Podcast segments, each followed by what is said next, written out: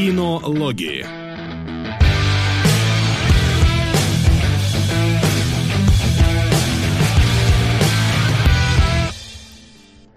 И мы, как обычно, вернулись. Да-да-да, не делай такой потерянный взгляд. Ты знал, что у нас сегодня эфир, поэтому не надо притворяться.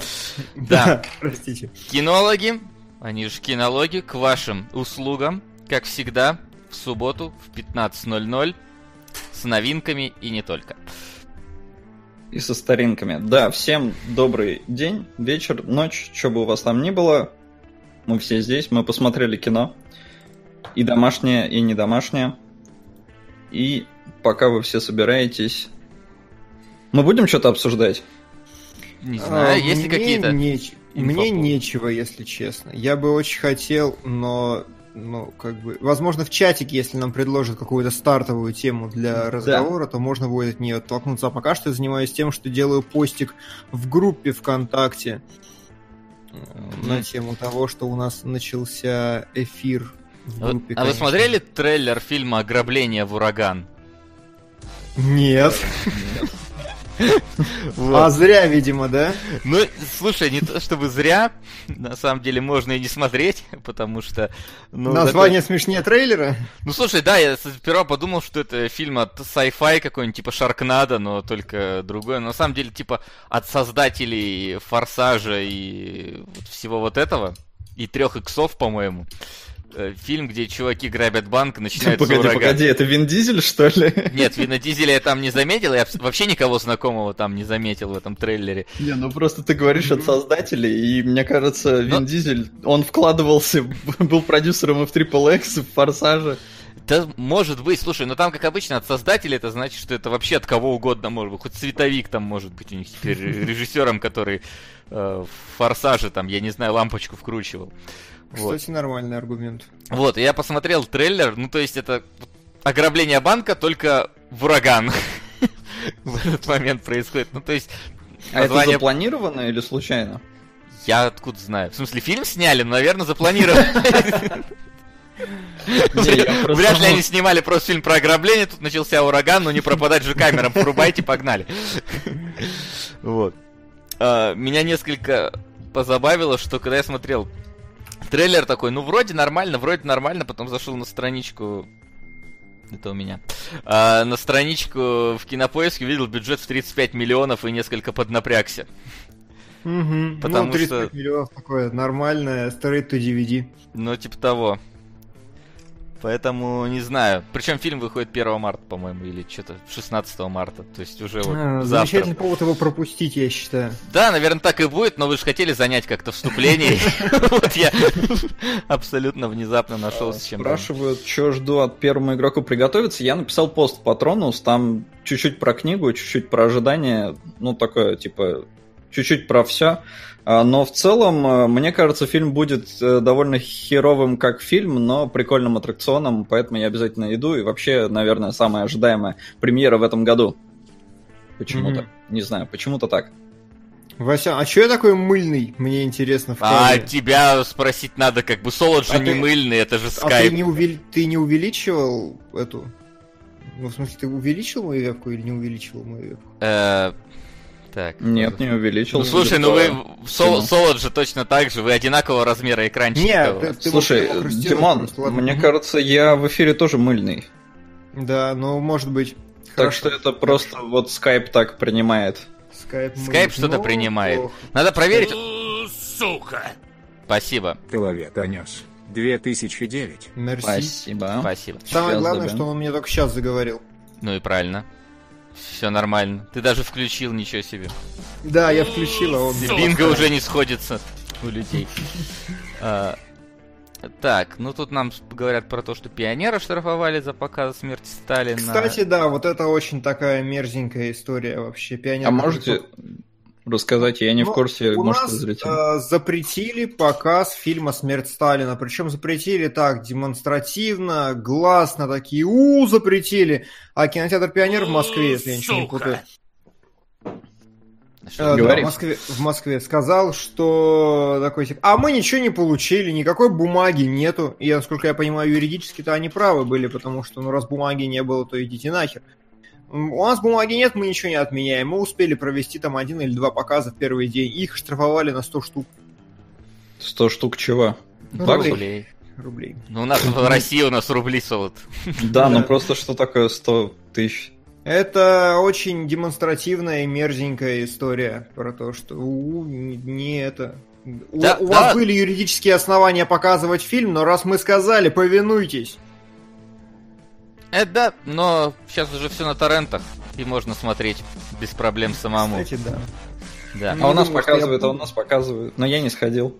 Да я тоже не хочу, если честно. Не, я посмотрю потом. Нам еще Давай. тут писали по поводу ограбления в ураган, типа 35 миллионов нормальный бюджет для фильмов про ограбление. Чувак, а, для фильмов про ограбление да, для фильмов про ограбление в ураган нет. Ну, то есть там показывают, как едут три, короче, фуры, и сзади ураган, и он поднимает эти фуры и их размалывает на куски, ну, то есть... так- Макс. Да, Мгм. только это выглядит, как будто бы это делал 3D Max. Скоро лечу в Токио на финальное собеседование в японский геймдев. Пожелайте мне удачи. На трудности перевода. Хорош. Удачи. Да. О- Очень круто и трудно. Оставайся на связи. правильно Да. тематически. Да-да-да, если что, делись инсайдами. И Ключами обязательно. С Кадзимой сфоткайся. Ну, Да. это можно сделать и не в Японии. Надеюсь, ты все-таки не в студии, которая делает игры в жанре кусоги. Это Сложно. Это, это очень сложно, может, чувак поймет. Ну, раз э, въехал... Кусоги это японский жанр, который расшифровывается как говенные игры. То есть офи- официально устоявшийся жанр. У них есть жанр, понятно. Да. Я не удивлен. Ну что, я думаю, мы достаточно времени заняли э, перед тем, как Да, э, нам приступить. 600 человек к нам пришло как минимум, поэтому Нормально, еще работать. подтянутся. Я думаю, что пора нам переходить уже непосредственно к какой-то целевой, целевому разговору более. Да. Ой, нет, не тот ролик. Сходили в кино. И немного не отцентрирован, но да насрать. А, итак, сегодня у нас Максим постарался максимально охватить своими походами в кино все, что только можно было, и поэтому большую часть времени говорить будет он. Да. И начнет он с самого контроверсив разговора Это на сегодняшний день. Это Черная пантера. Короче, ребят, чтоб вы понимали, Черная пантера 88, мать его, баллов на метакритике. Просто охереть не встать. Мол, типа новое веяние Марвела, они переосмыслили все, сделали круто. Но по факту это просто какая-то толерантность, потому что, блин, да ничем не выделяется этот фильм. Он не. ну, как бы. Он пытается быть немножко серьезнее, чем Марвел, но при этом все равно опускается до каких-то шуток ниже плинтуса, которые я не знаю, они рвут тебя просто потому, что ну, они настолько нелепы. Ну просто вот, ну вот когда перед тобой король Ваканды, и ему предъявляют за то, что он в каких-то сандалиях, он такой, блин, да я просто хотел быть модным. Ты такой просто такой, чё? Что происходит? И вот какая-то... Э, Ребят, не судите меня сейчас строго там и все такое, но тут просто надо это использовать. Это какая-то вот... Это какой-то нигерский комикс. Потому что здесь вот только рэпчика не хватает, потому что они даже мотивы африканской музыки все равно под бит сделали, и ты такой, блин, сейчас зачитает, сейчас зачитает, сейчас зачитает. И я не увидел за этим фильмом реально ничего прям крутого. Здесь нормальный злодей, что как бы да, хорошо, потому что он мотивирован, он понятный, э, за него даже как-то, ну, типа, обидно, потому что ты его понимаешь, и все круто. Но сказать, что он какой-то там новый Джокер, не, ни хера. То есть он вообще не... Целом, ну, обычный такой чувак, у которого, да, есть мотивация, потому что, ну, а- обычный бандит, просто который хорошо стреляет, потому что учился. И, короче, я прочитал несколько статей, почему все так хвалят, и я ни хера не понял. Все восторгаются ничем. Такие, о, нам показали Ваканду, это такой классный город, такой... Ну, типа, блин, нам показывали... Сука! Привет из Владивостока. Привет. Чё за хайп короля льва? Ой, черной пантеры. Давайте вернемся в то время, когда на цвет кожи было насрать, а комиксы могли в рейтинг R. Фильм, который спас жанр и дал старт моде кинокомиксов, а не вот это вот вселенная. Айда хайп как в 98-м. На лезвие. Ой, на бладе в смысле. Блади. Блади. Спасибо большое за Блейда. Да, спасибо. Вспомним хоть, кто такой Уэсли Снайпс. А, просто я все это к чему? Ну, я вот смотрю сейчас на метакритике. Dark Knight. Ну, на мой взгляд, это лучший фильм по комиксам за все время. Где-то там, ну, может, рядом с Ватчманами где-то. Не знаю, для меня вот это два прям просто лучших фильма. И типа у него 82, у этого 88. За что? Ну вот серьезно, за что? Я всячески пытался проникнуться всем. Да, мне показали племена, мне показали, по сути, африканскую культуру. Да, это прикольно. Но ничего сверхвыдающегося в этом фильме нет категорически, а оценка такая, как будто это, мать его, шедевр просто всех шедевров, которые надо смотреть прям обязательно. Он рвет все рекорды просто в прокате. Но при этом, блин, даже «Чудо-женщина», которая мне не очень понравилась, да, она была лучше, и на нее было интереснее смотреть. Потому что здесь вот типа, да, он возвращается к истокам всех комиксов. С большой силой приходит великая ответственность. Ну, как бы и чё, мы в Спайдермене это видели. То есть только потому, что они черные, только потому, что они тоже к этому пришли. Ну, вот категорически не понимаю. Наконец-то черные к этому пришли. Че долго шли-то 10 лет? Не могли никак перейти. Ну, ну, как бы, ну, серьезно. Вот категорически не понимаю. Да, у него там, по-моему, черный режиссер, наверное, черные эти все. И типа только из толерантности. А, а я не понимаю, а почему тогда Who Killed Captain Alex-то такие маленькие оценки? Там тоже все черные там. Нет, ну вот серьезно, категорически не понимаю. На мой взгляд, ну чистая толерантность, потому что ничего выдающегося в фильме нет. При этом в нем довольно мало э, каких-то, ну, крутых сцен. То есть то, ради чего ты в целом ходишь на эти комикс-муви, чтобы было угарно и круто. Э, то есть э, до этого показывали трейлер э, Человека-муравья второго. Блин, ну там круто, концептуально что-то, а здесь, ну, а там, я не знаю, одна погоня, ну такая типа более-менее. Ваканда крутая, но я говорю, опять же, мы видели Асгард. Не Евангелион, и даже не Жожо, но все же очень годная штука. Бродяга Консин, воспоминания, 1999. Четвертых серийного по 30 минут каждая серия. На сериалоге слишком мало, так что закиньте в кинологов. Да, вполне. Хорошо. Спасибо. Сейчас договорю, и все, и Блейда закину, и это закину. Угу. А, Че я там брал? А, ну говорю, э, видели Асгард. И типа говорят, мол, типа, вот там Ваканда, а, она э, участвует в повествовании. Ну, как бы, что она там участвует? Да, в Асгард, в, в комиксах, ну, в смысле, в комиксах. пропустил какую-то часть, ты вот говоришь, говоришь, давай вот сейчас сделаем паузу, ты про что кино-то мне расскажи, потому что я не смотрел и не собираюсь так, хотя бы в двух словах. Ну, есть Черная Пантера. Это э, происходит буквально там, знаешь, через, не знаю, может месяц после э, этих э, Мстителей очередных, вторых, по-моему. Когда там, ну там уже презентовали Черную Пантеру, а это типа сольник вот где-то спустя месяц. Он гоняется за голым, ну за этим, как его зовут-то, Энди Серкисом, угу. потому что тот спер э, какой-то там этот материал их, что-то я уже даже забыл, как он называется, неважно. А, и при этом у Черной Пантеры есть вот враг нарисовавшийся, у которого там backstory и все такое, который хочет занять место на троне Ваканды. Ваканда это вот э, какое-то там охереть э, передовое вообще государство в Африке. Ну, то есть оно с виду кажется, что это страна третьего мира, а на самом деле все у них там э, засекречено, реально как вот в один в один э, у амазонок в «Чудо-женщине». То есть ты там пролетаешь сквозь лес, и вот перед тобой открывается охереть развитый город, в котором там и монорель с, э, на магнитной подушке, которая опережает время. Короче, типа, вообще не впереди планеты всей. И главный враг хочет э, использовать э, оружие Ваканда, чтобы устроить мировое господство, потому что, мол, типа, черных братьев притесняют мы должны сражаться, мы должны как бы вообще поставить весь мир на колени, а главный герой, он вот становится королем этой ваканды, и перед ним выбор, что вообще делать. Куда двигаться, оставаться засекреченным, не оставаться засекреченным, делиться технологией с миром, не делиться. И вот типа там вот эти терзания, все они размазаны на весь фильм. Угу. А, при этом я говорю, экшн-сцен реально мало. Здесь много там разговоров, много шутеек, э, хотя они там пытаются быть более серьезными.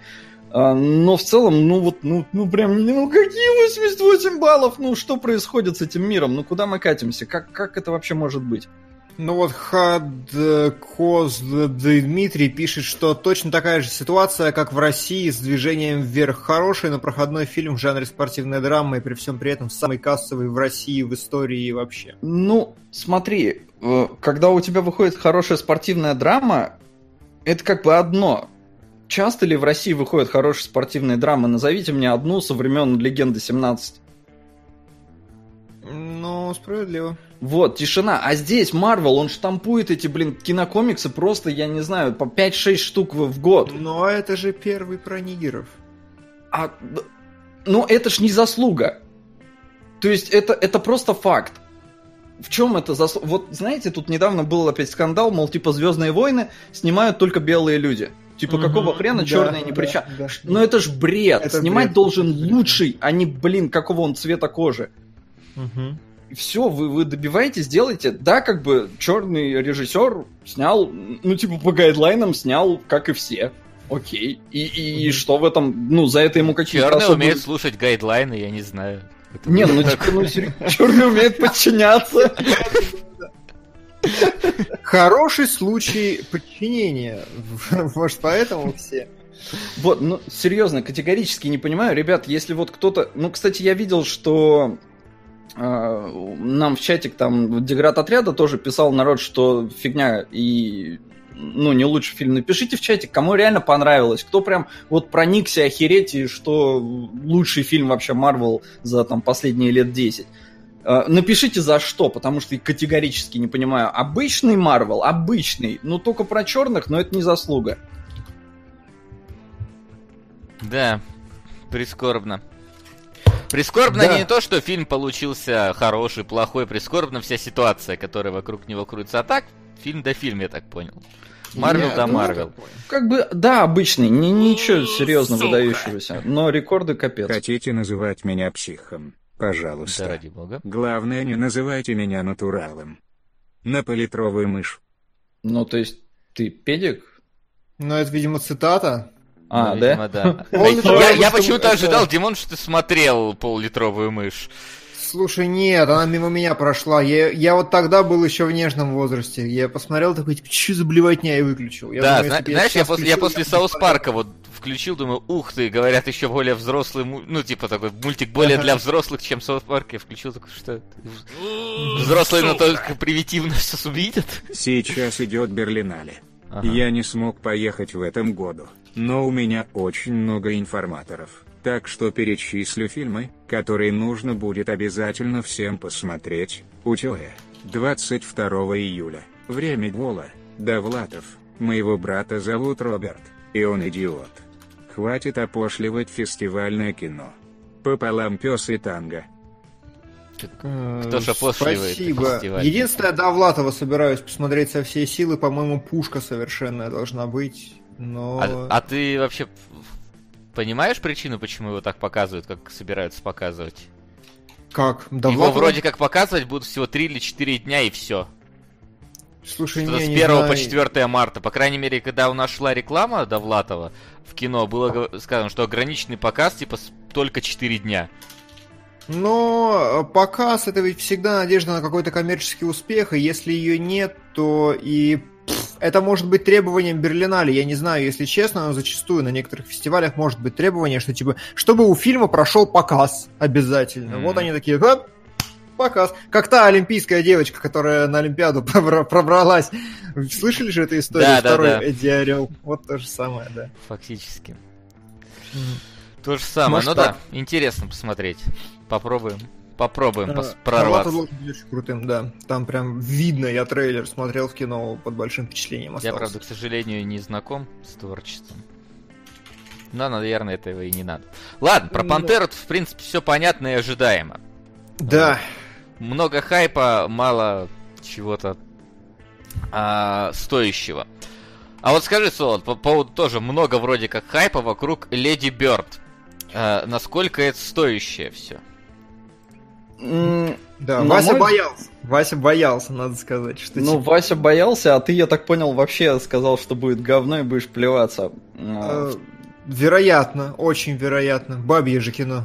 А, да, да, безусловно, но оно неплохое. На мой взгляд, оно все-таки, типа, не то что оверхайпнуто, но какой-то гигантский кредит доверия дали режиссеру. Мол, типа, это ее дебют, угу. а, как режиссерский, сценаристский, и это полуавтобиография, то есть она еще и, по сути, про себя снимала. И вот, типа, оценки там под 98 у него на метакритике, что ли. А, то есть, ну, это какой-то просто заоблачный... Э, это да, фактически и... черная пантера. Это лучше на десяток. Э, хотя это не про черную женщину, это про белую женщину. Mm-hmm. Но в целом я остался фильмом вполне доволен. Здесь это по факту отцы и дети, только дочь и мать. То есть mm-hmm. переходный возраст, подростковые проблемы, там, а, сюжет секс. какой-то есть? Или вот это ты а, перечисляешь сюжет как раз, переходный ну, возраст, проблемы, по факту, секс? да, я, переч... я перечисляю, да, сюжет, потому что это вот э, отрезок там где-то в год, знаешь, когда она заканчивает школу и ищет, куда поступать э, в университет. Ну, там, это или же Night in the Woods только про... А, ну хотя там тоже было про девочку, нормально.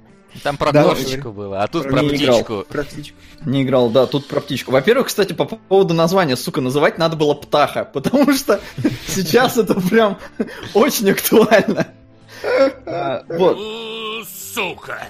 Да, а, значит, э, действительно, там, ну, на протяжении где-то, ну, не года, но вот она заканчивает учебу, ищет, куда поступать, она из очень бедной семьи, она постоянно срется с мамой, но срутся они, потому что, ну, мама очень своеобразная, а дочка такая бунтарка, и в целом ей не очень нравится, где она находится, ей не нравится город, в котором она живет, потому что это какая-то маленькая э, херня под названием Сакраменто. А, и типа она хочет оттуда вырваться, а мама говорит, да ты что думаешь, я не хотела отсюда вырваться, я тоже там э, мечтала о другой жизни. Э, и, в общем, ну, такой вот у них там конфликтик. Э, в целом, ну, было любопытно наблюдать, потому что я ж не девочка, да, я не проходил через такое, я, у меня взросление mm-hmm. по-другому проходило. То есть, э, ну, было забавно. Это бойхуд наоборот? Слушай, ну, есть некоторые параллели с Бойхудом, там просто отрезок был ну, значительно больше, а mm-hmm. здесь такой отрезочек совершенно маленький, но он, он любопытный. Э, ну, плюс к тому, что, да, там другая культура, потому что в Америке дело происходит, э, то есть какие-то там, может, э, более их вещи, но при этом он легкий, простой, местами смешной, причем ну, прям, я не знаю, зал рвало. То есть все сидят такие тихо-тихо, и вдруг внезапно, ну, вроде даже не очень смешно, но, блин, разрывает прям в хлам. Когда, ну, тут, я не знаю, спойлер, просто когда они жрут плоть Христа как чипсины, просто по приколу. И к ним приходят, говорят, вы что делаете, нельзя такое делать. Они еще не освящены. И продолжают жрать вот эту плоть Христа. Это так смешно. Я, я не знаю, ну то есть нас всех разорвало в зале. А, Димон испугался спойлеров? Конечно, конечно. Вот. А, так что, в целом, я получил удовольствие от просмотров. Фильм не затянут, он понятный, он неплохо структурирован. Вот в плане режиссуры я вообще не понял, что там вот такого выдающегося, чтобы прям на Оскар номинировали, а ее, по-моему, номинировали на Оскар. Угу, а, да. То есть, где Вильнев? Ну, вашу мать! Потому что здесь какой-то сраный Ким Кидук. Вот поставили камеру, и она снимает, что происходит. Ну, иногда там клоузапы есть, да, но в целом, как бы, ну, нет, ребят, вы чё? То есть, я пытался даже проследовать за какой-то там логикой, да, мол, типа, это э, банальный там киноязык, то есть, слева направо, когда идут справа налево, но нет, она даже тут умудряется просто вот это вроде бы пустить сначала, там, справа налево или слева направо, а потом в следующем кадре все это поменять в другую сторону, и ты такой, а зачем, а почему?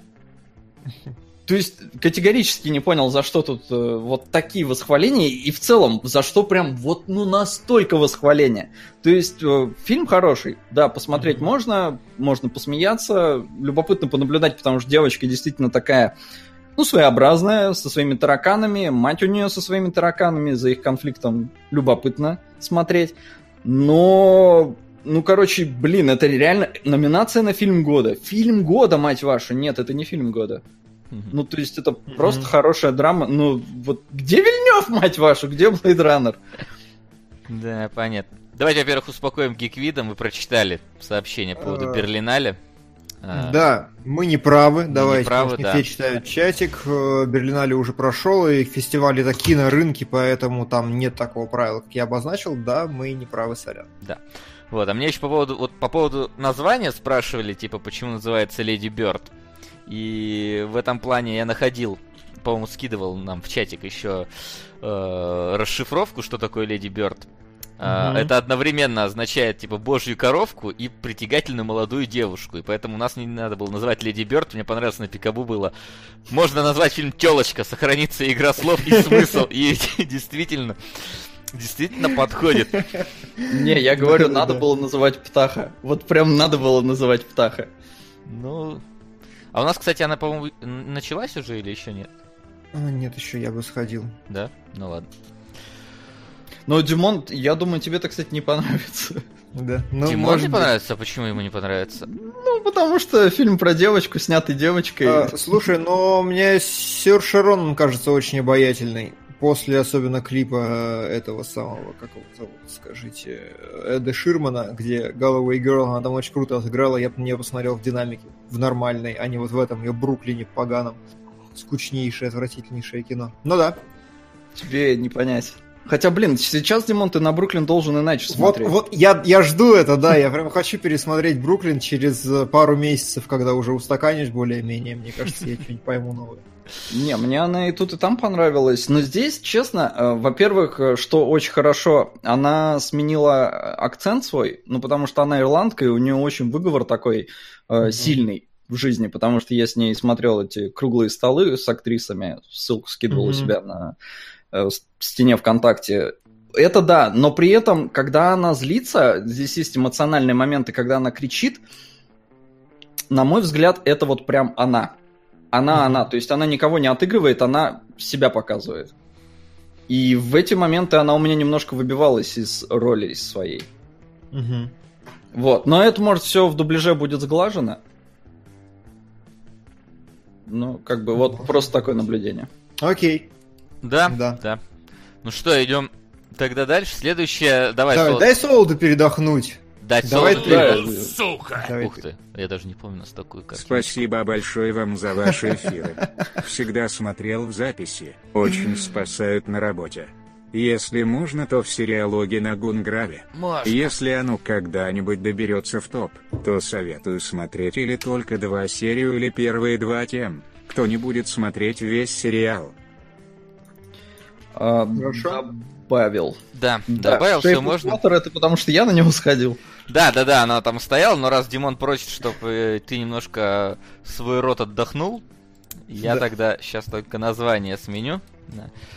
Все деньги мира. Да, я сегодня сходил на многострадальный фильм Ридли Скотта.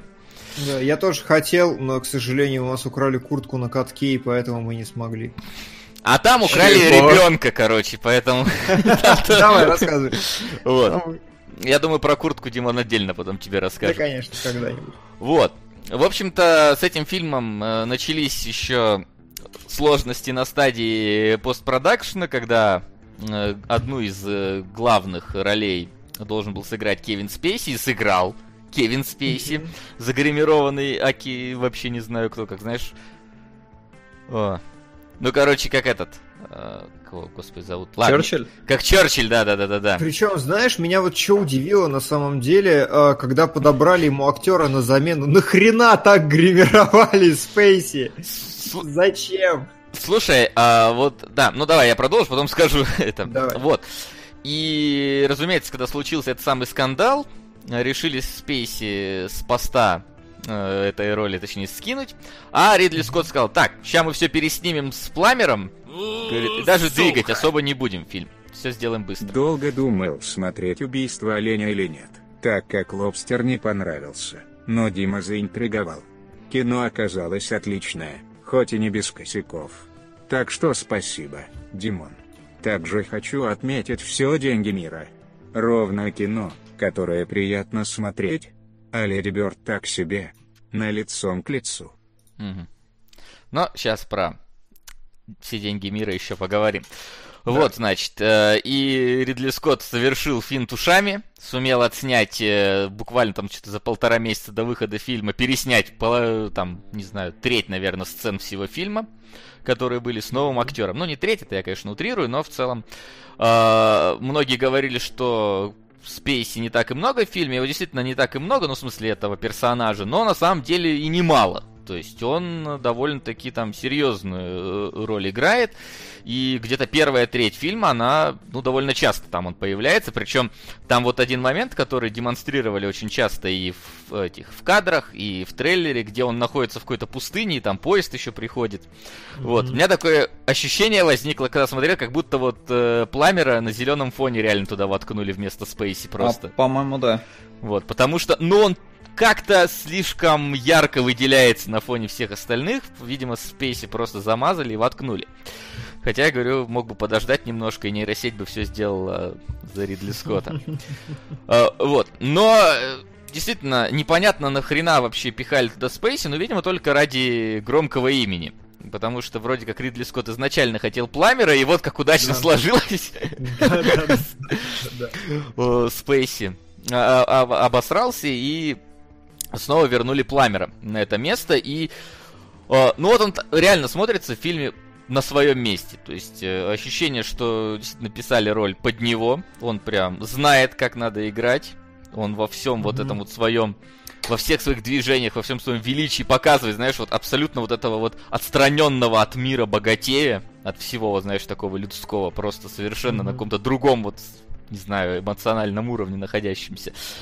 Вот. И поэтому непонятно, нахрена надо было на Спейсе столько навешивать глины, э, чтобы сделать из него старика, когда можно было взять старика, и он, в принципе, все бы и сделал а нормально. А у них графики просто не, не сочлись изначально. Может быть. То есть, реально, вопрос был чисто в том, что у Пламера по расписанию не получилось. Но удивительно, что потом-то получилось за две недели там это все сделать. Хотя, по факту, там у него все сцены происходят в одном э, здании, и там можно было отснять реально за недельку это все. А пустыня? Ну, пустыню, говорю, его замазали. Так, такое ощущение, что его просто туда примонтировали очень так аккуратно. Там даже, я не знаю, я вот уже после того, как сцена прошла, не обратил внимания, он там здоровается за руку с бедуином, но у меня такое ощущение, что там как-то шот взят так, что не видно было, чтобы он с кем-то здоровался. То есть, э, это надо уже потом отдельно... Или перес... рука Спейси была. Не знаю, это надо отдельно уже потом пересмотреть и понять. Ну, в общем-то, в чем суть? Э, фильм основан на реальных событиях и рассказывает про одного из самых богатых людей мира того Ребята, времени. а какой бы фильм каждый из вас хотел бы снять? При неограниченном бюджете, доступу к любому актеру и специалисту. Такой вот фильм мечты. А донат на Тайлера Дёрдина. Спасибо. Ответим, думаю, в конце. Отвечали, мы отвечали, но ответим еще раз в конце. Вдруг да. кто-то что-то решил другое Давай. снять. Вот. А, самый богатый на тот момент человек, Пол Гетти, по-моему, так, имя не помню, фамилия точно Гетти. А, вот, и, значит, у него похищают племянника. А, фу, племянника, внука.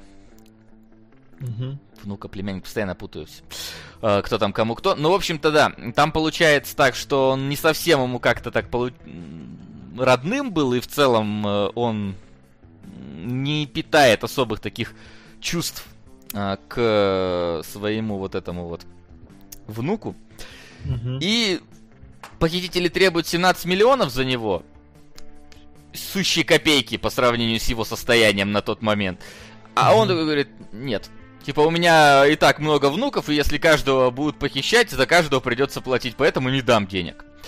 И вот мы на не этом... ведем переговоров с террористами, ну понятно. Ну да, да, да, да, да. И тут начинает действовать, собственно, Мишель Уильямс и Марк Уолберг. Мишель Уильямс это мать похищенного ребенка, а. Марк Уолберг это начальник охраны этого Гетти, которого вот он, скажем так, представляет к ней, чтобы тот помог э, им как-то найти этого внука. Все-таки, ну то есть, так или иначе, он все-таки пытается помочь. Поначалу фильма даже создается, ну знаешь, такое ощущение, что он не совсем-то и плохой, он размышляет вполне правильно в этом плане, что типа, если я дам денег, то типа, во-первых, не факт, что его все-таки нам вернут, и плюс к тому ну, появится прецедент, что и других будут похи- похищать.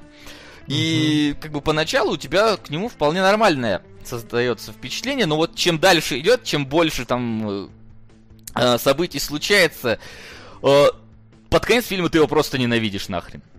То есть Мгм. он прям в такое говно, вот этот человек скатывается, что... Че ты спойлеришь-то? Да не спойлерю ни хрена. Брось. Ты, Ну, как сказать? ну не знаю, ты по изначальному пос- вот синопсису фильма уже его ненавидеть должен. Да, конечно. Зная это, поэтому нет, это не спойлер, это... Это так, вот. А, Что касательно самого расследования, которое, ну, вот этого поп- попытки поймать грабителей, которые проводят Уолберг и Уильямс. А, Если вы ожидали, что фильм будет в стиле, не знаю, заложницы, где Уолберг берет пистолет и отправляется просто крошить всех и выбивать из них информацию, ни хрена. Э, Фильм э, очень такой, э, в каком-то смысле даже камерный, потому что большую часть времени они с Волбергом просто звонят по телефону и общаются с похитителями, там, с какими-то э, преступными ячейками в городе, пытаясь э, узнать, кто вообще имеет информацию какую-то. Волберг, он типа умеет просто со всеми договариваться, поэтому он такой универсальный переговорщик. Там У него такой Давыдов. да, да, да, типа того. Вот. И поэтому фильм, он, ну, если смотреть с точки зрения какого-то экшена там, да, и динамики, он абсолютно такой не, не, не, не быстрый, немножко медленный, то есть э, размеренный, я бы сказал. Но у него есть определенный шарм свой, потому что вот все сцены, где участвует Пламер, а, ты чувствуешь какой-то, знаешь, вот это вот мне сложно это передать правильно словами, но какой-то такой, знаешь, европейский монументализм во всем в этом, какое-то вот абсолютное ощущение, знаешь, вот мы смотрели э, «Великую красоту», Мгм. вот близкий к этому эффект создается, когда пламер на экране там постоянно. Это под, э, скажем так, поддерживает и окружение вокруг него, вот этого богатый дом, э, напиханный всевозможными произведениями искусства, и сам он очень высокомерно всегда э, ходит и разговаривает. И музыка в этот момент нарочит такая, знаешь, вот помпезная прям, когда он появляется на экране. И этим самым создается вот какое-то такое возвышенное, знаешь, ощущение, когда ты на него смотришь. Э, Какое-то такое вот именно, ну, я говорю, монументальное, я бы сказал. Может, американский прагматизм? Я не знаю, как это правильно называется, но вот я стараюсь то, Ну, что... С чем у меня может... Европейский монументализм это как-то... Ну окей, хорошо, пускай будет, правда, там не американский никто. Вот там, э, Ну, Пол Гетти же вроде американец. по-моему, англичанин, нет? Ну, то есть там American действие, по-моему, в Англии British. происходит. Нет? Родившийся в Америке А, ну. британский индустриалист. Ну, видишь, британский. Вот. В общем-то, э, что сказать в итоге по фильму? Фильм, э, если мы там, знаешь, берем э, этого Ридли Скоттовские категории, он в сторону хорошего э, склоняется. То есть снят э, добротно, вот эти все элементы мне понравились, ощущение, что, знаешь, там переснимали в попыхах какие-то сценки не возникает, ну вот кроме вот той, где в пустыне, ну и то это у меня, потому что я приглядывался, например, Инна рядом сидела, я ей когда потом сказал, она говорит, да я вроде не сильно заметила. А, вот, э, сходить э, стоит, в принципе, ну, точнее, ладно, посмотреть стоит, сходить не знаю, насколько это Мгм. такое кинотеатральное прям кино. Оно очень неторопливое, очень размеренное, поэтому, возможно, даже оно скорее для, знаешь, для такого домашнего, спокойного просмотра, я бы сказал. Но э, в целом Скотт в этот раз не обосрался и, ну, как бы, говорит, что не до конца еще он в какую-то дурку ударился. В принципе, неплохо. Плюс вот а, а, такое, знаешь, ощущение вот основанности на реальных событиях, как раз вот какой-то абсолютного сюра происходящего в том, что, ну, come on, самый богатый человек мира, и как бы, что, почему э, ты так себя ведешь, почему э, вот такие действия происходят? Ну, то есть, такое, знаешь, вот действительно ощущение человека не от мира сего создается, вот, э, когда ты Мгм. на это смотришь и понимаешь, что это ре- в реальности так все было. То есть я там даже как, перед тем, как идти на фильм, я пролистал Википедию на эту тему, и действительно вот Мгм. такая ситуация была. Ну, то есть, смотреть. В кино нет? В кино не знаю, Вася это если сильно тянет прям. пос- Ну, если было желание до этого сходить в кино, Мгм. то да, сходить стоит. Но в принципе, для домашнего просмотра идеальный фильм подходит. То есть, когда Мгм. выйдет на носителях, смотреть точно. Мгм. А, ну, по поводу безумства Скотта я еще не досмотрел, но вышел круглый стол с продюсерами м, у. Голливуд Репортер. А, Скотт производит впечатление абсолютно еще здравомыслящего дядьки.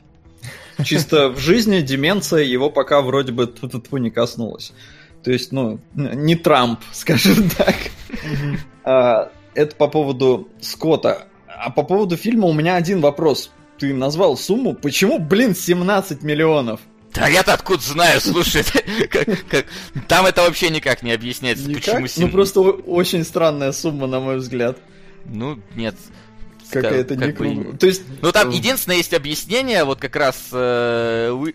Уильямс говорит, что, когда он не хочет давать деньги, она такая, мол, типа говорит, господи, да положи миллиард долларов в банк, у тебя каждый месяц будет капать по 17 миллионов. Говорит, это типа для него ничего вообще бы. Но типа вот он не дает. Ну, это единственное как-то вот оно сочетается. Просто это очень странно. Я помню, фильм был, по-моему, Расплата он, что ли, назывался с Мелом Гибсоном. Он там весь фильм гонялся и говорил, гоните мне назад мои 70 тысяч, по-моему, долларов, или там 72.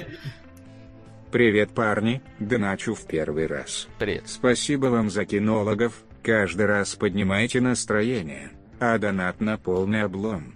ПС Димон, когда ЧГК? А, я пока склоняюсь к тому, чтобы поставить ЧГК на первое число и закрепить его там навсегда. Мне кажется, это будет символично. Всегда? Да. Да. Ну да. Мне кажется, нормально. Удобненько. Ну хорошо. Так, стоп. Будем полный, стараться. облом, полный облом вылетает на вторую строчку. Неплохо. Мы... Да, ладно, не важно. Вот. Да, и по поводу Мела Гибсона я говорю, не помню, по-моему, он там то ли 70, то ли 72 тысячи, и вот так настойчиво весь фильм, и там они тоже, по-моему, в какой-то момент даже на этим, над этим ржут, типа, чувак, что за фигня, почему вот именно эта сумма? Вы эту сумму мне должны. Вот, был такой клевый фильм. Поэтому 17 миллионов просто вот, да, тоже странно. Типа... Угу. Ну, слушай, да. там э, похитители такие, знаешь, очень... Ну... Тихо, спойлеры! Нет, там не... Там не спойлеры, там просто, знаешь, такие прям крестьяне, короче, которые, видимо, просто от балды такие 17 миллионов. Ладно, хорошо. Сука!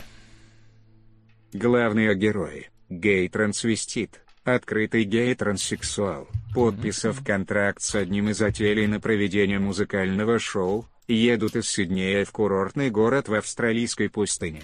Приключения Присциллы, королевы пустыни. Окей. Очень да. странный синопсис. Но спасибо. Спасибо. Спасибо, да, но это очень странное спасибо. Да. Ну ладно, нам пока что как минимум сегодня еще не вспоминали про бойню блюющих куколок, поэтому... Вот Ой, это... да. Я тут добавлял, забыл в прошлый раз сразу после эфира добавить, перекинуть все в кинобаллы нам в таблицу. Буквально mm-hmm. на днях добавлял, и такой, господи, что это? Пошел гуглить и такой, не, не. Да, Соло, да. Когда-нибудь, да. Так, ну что, я, если у вас есть какие-то вопросы, еще а, да нет, мне все понятно. Мне все более чем ожидаемо. Хорошо. Солод, я думаю, пару слов буквально... Ой, господи, не в ту сторону листаю. Пару слов про форму воды. Ты вот нас не ходил тогда? Ну, в смысле, у тебя тогда ее не было? Да, у меня премьера была в, сред... в, сред... в четверг. Вот в четверг исходил. До Эстонии только сейчас докатилась. Да охерительно, что там еще говорить. Ну, то есть, серьезно, я сел и вот как стакан воды просто залпом проглотил восхитительная Слушай. сказка. Без всяких, даже без всяких там метафор, подтекстов и прочее. Это просто охерительная сказка. Ну, это типа красавица и чудовище от Дель Торо. Ну типа... вот, слушай, массированные претензии на то, что предсказуемый, скучный и неинтересный сюжет. Ну, как бы... Да, он такой, но магию это не портит. А, претензии к тому, что, блин, ну оно ведь собака. Не понял. Ну, то есть, э, очень массированная, большая претензия, что, типа, это невозможно смотреть, потому что чудовище ведет себя как дрессированная собака, а не там любовь, какая любовь с собакой, вы чё? Ну, не знаю, кто там собаку разглядел. Не, ну правда, это массированная претензия, что этого не поняли прям люди. Типа, оно не мыслящее, оно такое тупое, животное, оно прям животное. Ну, тут и главная героиня своеобразная. На мой взгляд, реально красавица и чудовище просто вот чуть ли не один в один. Только, ну, какое-то более, может, специфическое. как я, я не увидел. Мне показалось, что, э, возможно, оно там и руководствуется инстинктами, но не знаю, оно гармонично было в кадре. Угу. У меня такой претензии не возникло. У меня вообще претензий к фильму не возникло.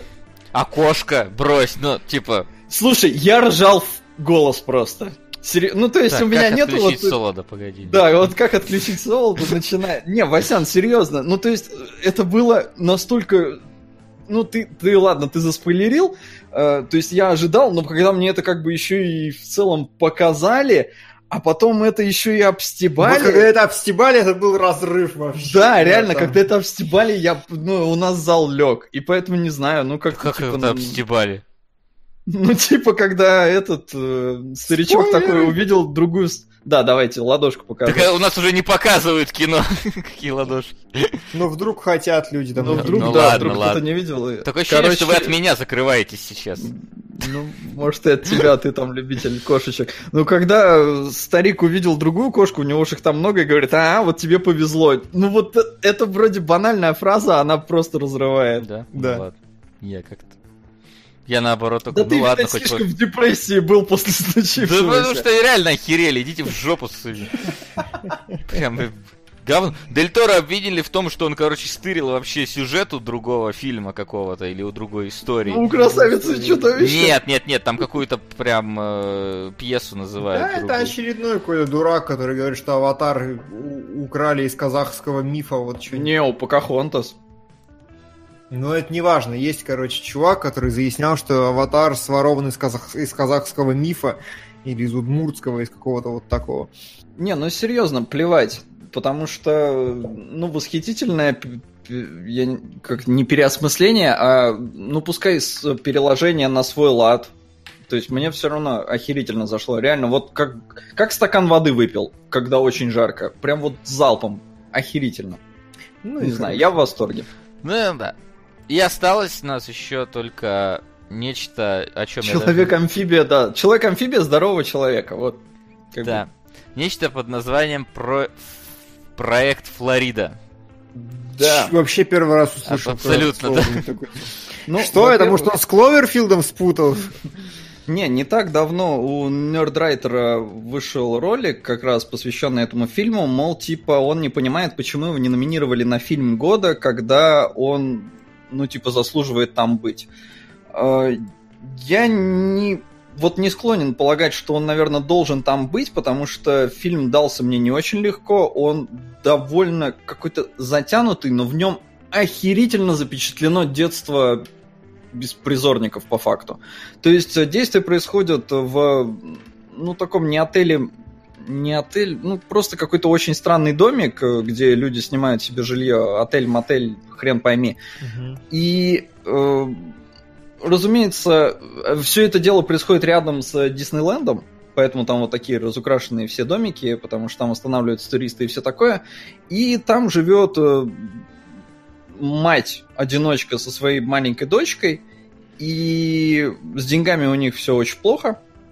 Угу. И мать как может там типа зарабатывает, но при этом она ну такая, она там в татуировках, курит, бухает, короче, херовая мать.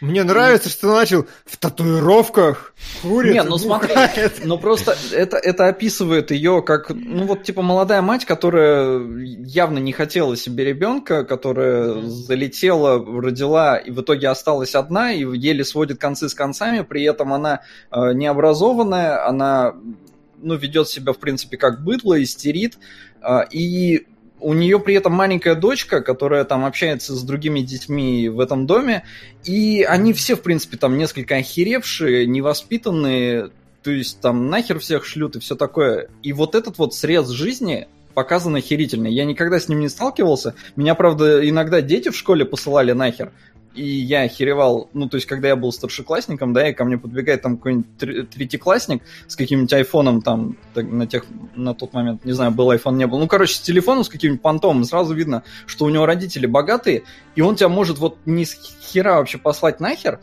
э, то есть э, невоспитанность, там, вседозволенность и все такое, и вот здесь этот срез охерительно показан. Но как такового здесь даже, наверное, сюжета нет, потому что здесь вот больше как-то показана жизнь взрослых через глаза детей. И то, что там девочка не замечает, что вокруг нее происходит, э, она с детьми общается, она там сидит в ванной, пока мать ее проституцией занимается в соседней комнате. А она маленькая, она ничего не понимает, она сидит в ванной. И вот на таких контрастах фильм, конечно, ну, он реально как бы тяжелый. Ты смотришь и такой, твою мать, реально ведь так люди живут. А здесь еще Уильям Дефо, у которого номинация на лучшую мужскую роль. И вот здесь я на самом деле не совсем понял за что. Да, он как бы обаятельный, прикольный, у него, ну, типа нормально экранного времени, но вот прям, чтобы он на наиграл на какую-то номинацию, на мой взгляд, все-таки нет. То есть он просто обаятельный. Может, потому что э, он обычно злодеев всяких играет. Типа, а тут он такой добродушный, прикольный ну, он типа строгий там менеджер, он требует с людей деньги и все такое, но при этом он человек. Чувствуется, что он человек, и он там и, в принципе, заботится о своих арендантах так или иначе, вступается там за кого-то и все такое. То есть правильный такой. Но вот как бы, блин, за что реально номинация, я не уловил в его игре. А, восхитительно девочка справилась. Вообще вот за это надо отдать режиссеру должное. Детей, очень сложно снимать детей, то есть они маленькие, там они не все понимают, э, но девочка прям молодец, девочка восхитительная. Э, за ней, она реально, она каждую сцену крадет, и я реально сидел и думал, блин, как они вообще это снимали, как она, она если ей говорили, что надо говорить, ну, то есть, если у нее был сценарий, да, она его учила, и она его воспроизводит восхитительно. То есть, он настолько искренне из нее льется, что, ну, ты веришь в это. Mm-hmm. Если она это от балды говорила, то, блин, это восхитительно вдвойне, потому что она все равно нормальные вещи говорит. Угу. И поэтому вот э, игре, ее игре я поражался. Да, девочка прям молодец. А, но в целом, я говорю, фильм он такой как-то он вот очень долго течет, и конфликт там действительно серьезный, он только под конец э, прозревает, и концовка бомбическая концовка, вот да, действительно бомбическая. Но вот Нерд Райдер говорил, мол, типа, взрослый фильм, да, взрослый. А, но вот как-то на номинацию фильм года, на мой взгляд, все-таки, ну, наверное, нет, потому что Блин, ну я и про Леди Бёрд сказал, что да, это тоже не фильм года. Mm-hmm. Но я вот не знаю, в кино я бы не советовал, наверное, на него идти. Но так вот посмотреть для общего развития, для того, чтобы похереть немножко от того, что бывает в жизни, и действительно охереть даже в хорошем смысле, потому что тебя с головой погружают вот в этот странный мир, страшный мир, где дети растут, э, по сути, беспризорниками. В этом плане круто. В остальном, ну, такой ровный фильм. Принято. Хорошо. Вопросов нет. Да. Вопросов нет, обсудили. Точнее, не обсудили, сейчас не было обсуждения, сейчас был рассказ. Рассказали про то, что смотрели на этой неделе. Настолько подробно, насколько нам позволили спойлеры. А теперь давайте же переходить к тому, а, что у нас выбрали вы в прошлый раз в рамках домашнего задания. Но сперва небольшая перебивочка. Домашнее задание. Что же у нас? Во-первых, что у нас э, по топу пока что? На вторую строчку вырвался наконец-то полный облом, который вот он где-то там на третьей-четвертой позиции торчал стримов 10 уже, наверное. А, на первом месте перекресток, ну там ничего не поменялось, но поджимает аризонская мечта. Ну а дальше Дальше пока там мечта довольно... прям на 10 рублей поджимает, да, я смотрю. Да, ну просто полный облом обогнал на 10 рублей, потому что донат был на 600 рублей. Так что пока, пока так. Но Хорошо. в ваших руках все это дело изменить, поменять да. или не менять. Что у нас первое? Фильм про Бэнкси или легендарный Кубрик, которого мы касаемся уже в третий, по-моему, раз после цельнометаллической оболочки и и Космическая Одиссея. Космическая Одиссея, да. Да, у меня Что стоит э, Кубрик, но вы как бы можете подвинуть его. Сос? Я, наверное, все-таки за Бэнкси сначала. За Я Бэн... тоже за Бэнкси. Ну хорошо, Он давайте проще, сначала легче. за Бэнкси. Так, секундочку. Ребят, сразу сходу вопрос. У вас не возникло ощущение, что вы смотрите, блин, комнату про Томми Вайсо? Реально, это был мой главный вывод после фильма. То есть, э, давайте я погружу сразу всех в эту историю. Есть уличный художник Бэнкси, которого вы работы, Слышали, которого видели. вы- вы видели миллион раз, но не знали, что это он, возможно, или знали, что это он. Но это как бы самая крупная фигура в мире стрит-арта вообще. Э, Его, на его картины действительно ходят смотреть самые крупные голливудские звезды. Рисунки его, если впаливают, то вы, выносят стену просто и продают стену с его рисунком. Так делали прям. Э, Очень крутой чувак, очень свободно творчески мыслит, прославился такими вещами, что, например, на стене в Израиле, как она называется? Стена плача. Стена плача, да. Э, Нарисовал э, картинку с детьми, при том, что там реально там такая стена, что тебя может, могут пальнуть, если увидят, что ты на ней что-то рисуешь. Но как бы вот магическим образом его пронесло. Э, Или я еще он- перепутал. Нет, скорее всего, это не стена плача. Не стена плача. По-моему, это другой. Там у другая. Мекки стена плача. Ну, то есть, да. Сейчас меня... А, Сейчас за- забомбят просто весь чат. Господи, Сейчас чатики я тебя уже- поправят. Я уже прячусь. Да, и э, в том числе он автор таких инсталляций, как там «Убийство телефонной будки». Еще у него есть легендарная картинка, короче... Ну, чтобы вы понимали его логику, мне больше всего нравится такая история. Он нарисовал девочку, которая летит на шарике на воздушном, на котором написано «Макдональдс», на таком узнаваемом, характерном. И все такие, типа, чё, Бэнкси пропиарил Макдональдс, чё за херня? Он говорит, ребята, если вы будете жрать Макдональдс, вы не полетите на шарике. То есть, вот, как бы это вот такой вот образ мышления у чувака, о- о- действительно очень абстрактный, очень крутой, очень такой. Вот, и я прям помню, в 2010 году пронеслась весть вообще по соответствующим сообществам, что выходит фильм от Бэнкси. И все такие, о, нихера себе, вот это вот разрыв. Я тогда более-менее общался еще с граффитистами, с брейкерами, со всей этой тусовкой, вот. И, э, значит, мы такие ломанулись, пришли в кино, и первая же фраза, которую говорит Бэнкси, он говорит, вы знаете, один чувак хотел снять кино про меня. Но так получилось, что я снял кино про него. И вот, вот, вот это вот вся соль конфликта. Он снимает кино про чувака, которого зовут мистер Брейнвош, который действительно провел какую-то выставку. Э, Мы еще подробнее коснемся всей фабулы, которая там разворачивается на протяжении фильма, но, в общем, есть теория, что все это мистификация на самом деле, и что Brainwash это от и до проект Бэнкси. Да мне И кажется, вот- это, знаешь, это довольно очевидная такая мистификация. Слушай, вот, ну так как это напрашивается Ну, действительно, да, потому что По- у Бэнкси... по- Поначалу я такой сидел и смотрел, и реально верил во все это. То есть я прям с открытым таким, не зная ничего про фильм, толком про Бэнкси, там, знаешь, буквально нагуглив, посмотрев, ага, где-то видел там в пабликах ВКонтакте с пафосными цитатами эти картинки Мгм. видел. Такой, ну все, я открыт к тому, что это будет, и вдруг началась, началась документалка. Я такой, ага, ну ладно, документалка, хорошо, смотрим. Я даже не подумал на секунду, что это микументари, может быть, потому что, ну, оно такое, знаешь, специфически еще выглядит. А, вот.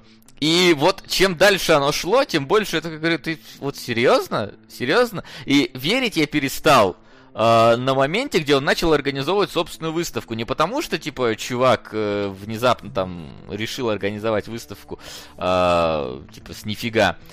И откуда он там придумал все эти рисунки, там даже не показывается, откуда он их придумал по факту и как он их рисовал. Так там говорят. Там, Там говорят, что он смотрел в книгу, выбирал там какие-то рисунки, но именно непосредственно самого процесса, скажем так, вот Ну эти- да, так он, он, типа он их и- выбрал, и потом их просто привезли. Ну, то есть, там нету непосредственно творческого процесса его. Ну, вы, вы забегаете вперед. Ну, Ну, ну, да, давайте. Вперед. Вот. А, меня, как обычно, знаешь, это моя проблема с э, повстанцами в Звездных войнах. Э, Сколько же их там убили, и сколько их осталось, и неужели это так важно? И как и со временем, так и здесь. Я такой, так, погоди, ты вроде не миллионер. А, как ты сумел организовать? О, сука. И все таки я продавлю. Давайте будем ржать. Давай, Четыре льва. спасибо. Давай, обязательно. Да. Спасибо Да, тебе. Прекрасное кино, насколько я его помню, ржал. как- Два Да. Вот. вырываются на первую строчку, Е, кайфец. Вот, и я такой, так, погоди, ну да, ты говоришь, я заложил дом и все такое перезаложил, но реально этого хватит, чтобы открыть свою собственную мастерскую с какими-то там производственными станками, платить зарплату куче народу, снять какой-то ангар там, э, нарисовать там огромное количество этих картин, все, всех кучу людей собрать. Я такой, да, да, не, да не должно хватить столько денег. Ну, то есть, реально, вот, вот тут ко мне начинали закра- закрадываться сомнения, что, по-моему, это какой-то извиняюсь, пиздеж полный на меня. Ну, может быть, действительно, есть теория, что все это мокюментари, но, но, но, э, я досмотрел, и понимаешь, я вот, вот если бы не было в моей жизни одного единственного примера, одного единственного человека, Томми Вайсо, я бы поверил, я, я бы стопудово сказал, что это мокюментари. Не может такого быть. Но у меня есть Томми Вайсо. Я смотрел комнату.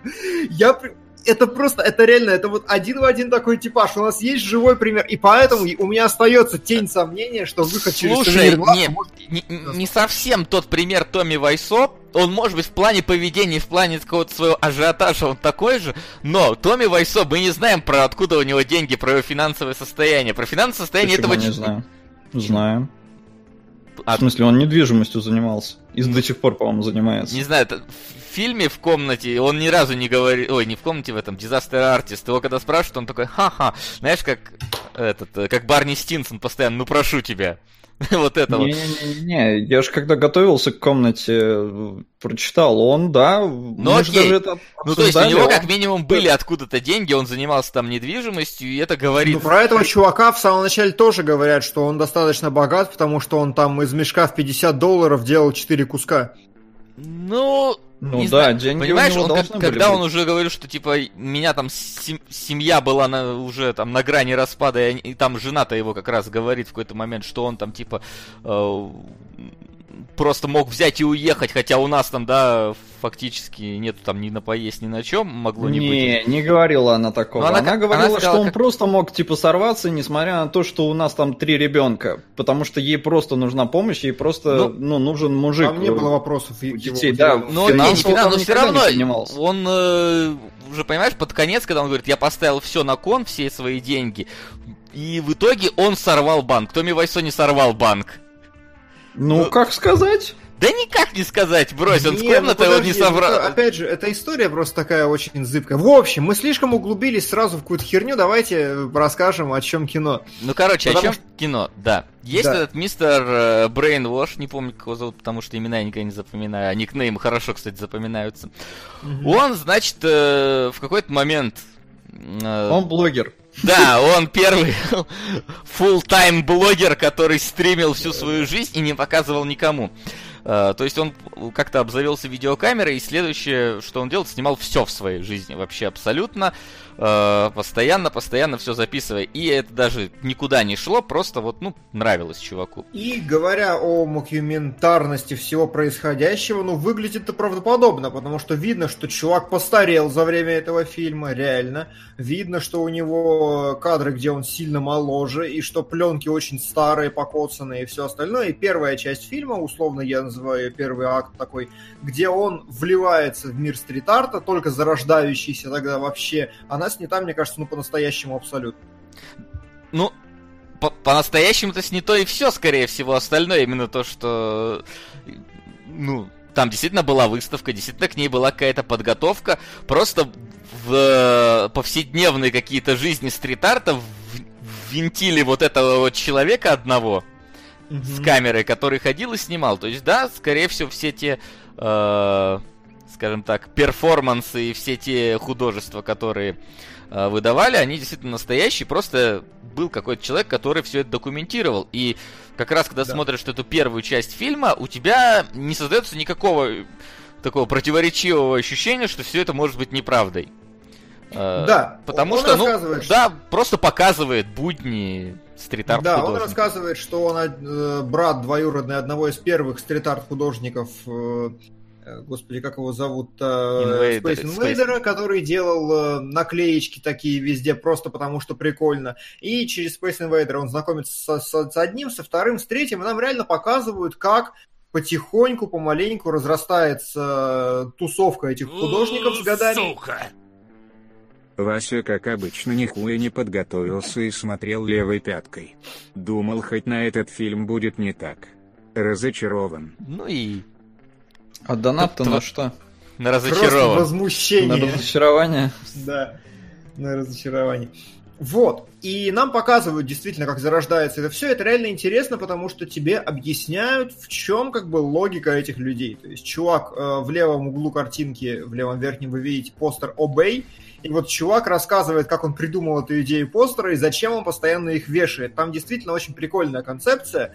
Он говорит, что чем больше я их вешаю, тем более значимыми они становятся. И то, что я просто ну, придумал, вот вам кажется, что этот образ как бы серьезный, на самом деле это херня, которую я придумал из говна. Но чем больше я их вешаю, тем серьезнее он становится, и кажущаяся медийная значимость, она подменяется реальной. И вот ему интересно было за этим процессом следить. То есть это такой очень абстрактный уровень мышления у людей, они прям действительно такие творческие, концептуальные и интересные. И нам их показывают Да, по- поначалу действительно такое ощущение, что нам просто показывают, знаешь, какой-то вот э, взгляд каждого из этих художников на свое творчество. Почему они делают это именно, ну вот выражают свое творчество вот именно вот в этом вот э, виде. И это действительно так, скажем так, интересно, особенно для человека, который не скажем, вовлечен в эту культуру. Но меня, если честно, самое вот начало фильма несколько э, разо- даже разозлило, я бы так сказал. Когда показывают э, нарезку из огромного количества там вот всевозможных э, граффитистов, которые так или иначе что рисуют, большинство из них, если честно, портачат стенку просто. Э, Я вот как человек, которому какие-то пидоры в лифте весь новый лифт разрисовали, я нахер ненавижу этих людей. То есть, если у Бэнкси действительно есть какой-то, ну, все равно, вот ты смотришь, даже пускай это трафарет, даже пускай он нанесен, все равно это, ну, какая-никакая общая картина. Когда чуваки вот там вот едут и из окна э, этого пикапа высовываются и просто вот черной краской рисуют линию, идут эти пидоры нахер, я Не, извиняюсь. ну тут просто Я понимаю- очень тонкая грань между искусством и вандализмом. Да э, поня- банально. понятно, что вот, да, ну просто вот первые Поэтому оно кадры запрещено. в большинстве вот э, кадров показанных я реально видел вот только вот вандализм и маранье стен, нежели какое-то проявление искусства. И поэтому изначально я даже несколько, так знаешь, поднапрягся перед тем, как э, дальше пошел фильм. Слава богу, дальше пошли уже люди, которые, ну, как минимум, что-то хотя бы рисуют похожее на картины клеют что-то похожее на картины. Пускай и смысла вот в этом вот э, лице обе не так много, на самом деле, но так или иначе это хотя бы лицо и надпись, а не просто какая-то дичь сраная. Да, и в, условно первый акт подходит, проходит под эгидой того, что нас посвящают в эту культуру. И это вот как бы первый поинт, по которому фильм действительно интересен. Он прям позволяет с нуля разобраться с тем, зачем эти люди так работают и что. Дальше второй акт полностью посвящен самому Бэнкси. Он начинает с истории о том, что мистер вот этот Брейнвош, который все снимает, он не может дорваться до Бэнкси. И вот здесь у меня начинаются, ну такие, если у меня и были сомнения в реалистичности всего происходящего, то м, они были где-то в таких вещах, потому что сценарно фильм прописан просто безупречно. Макс, тот 501 рубль, эти 504 на похитителя велосипедов. Это ты не придумал более интересный ник? Или ты все-таки не Маврикус? Э, Тогда я вдвойне Да. прям обижусь. Ну ладно. Да, давай. Э, Вот. И... О чем я врал-то, господи, сбили. Ты врал про то, сценарий что сценарий похож на... А, сценарий, да. И вот понимаете, настолько в этом фильме круто идет а, линия прерываний, то есть герой работает, работает, работает, бах, его обламывают. Типа, ты не можешь никак познакомиться с Бэнкси. И это настолько кинематографически сценарно правильный ход, и потом каким-то чудом они все-таки знакомятся, Бэнкси звонит ему первым. И вот, вот сценарий реально, он слишком четко вычерчивает абсолютно безупречную трехактную структуру с тремя сменами тем и с регулярным вот таким вот эм, с, ну, с вибрациями, с правильными. То есть это, это, это могло быть так, и если Бэнкси действительно настолько же крутой чувак, а он наверняка настолько же крутой чувак во всем, если у него действительно есть голова, он мог чисто интуитивно выбрать правильные позиции в истории и рассказать историю как надо, чтобы она воспринималась вот так. Но с точки зрения именно повествования, это прям безупречная абсолютно работа. Как будто э, масса опытных сценаристов над ними работали. Вот. В чем? Ну, масса, не масса, я думаю, как минимум хотя бы одного бы опытного сценариста хватило. Ну, да, да, но так или иначе, вот человек, который полностью понимает, что такое драматургия очень глубоко. Они знакомятся с Бэнкси в итоге. Почему-то я Бэнкси говорю с какой-то странной интонацией каждый раз. У меня прям рот складывается в странную херню. Ну вот, Э, не складывай рот в странную херню, пожалуйста. Не буду. Они знакомятся, и э, Бэнкси напрягается, такой, он как бы, он появляется в кадре, он появился в самом начале, потом пропал на первый акт, вот он появляется, он сидит в капюшоне с измененным голосом и говорит, что, ну вы знаете, типа, я напрягся, потому что видно, что чувак странный. И вот вам показывают, как они лазят по крышам, что-то рисуют, какую-то мелочь, и потом выбирают историю такую самую, одну из наиболее контроверсив, когда Бэнкси сделал в э, Диснейленде приковал к решетке фигурку человека из Гуантанамо, когда это был крупный политический скандал. Вот. И в этой истории, опять же, там очень круто сделано. Там прям вот большой такой, широкими мазками линия повествования. И вот здесь мы останавливаемся на 15 минут, нам показывают прям всю историю от и до, как они заходят туда, как они размещают камеры, которая стоит, снимает этого Бэнкси. Но вообще, э, да. Стоит только, знаешь, по восхищаться тому, насколько они реально один арт-проект впихнули в другой арт-проект и... Да, да, да насколько ну, кстати, изначально было продумано. Причем вот мне интересно, если вы реально, вот э, единственное, поймали ли его реально с камерой, и действительно ли он эту пленку спрятал?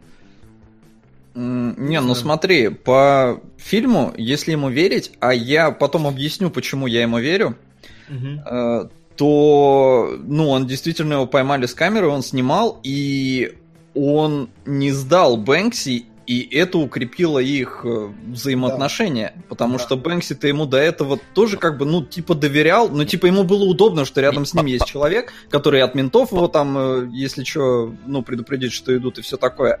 По но... фильму, да, но реальность, в реальности существовал вот это, съемка, понятно, видно, в Диснейленде была реальной снимали они, ну, реально Диснейленд. Но вот потом, все, что остальное, после того, как он, э, вот, э, вышли эти security, все остальное, это его рассказ. Насколько его реально у ловили меня, или нет.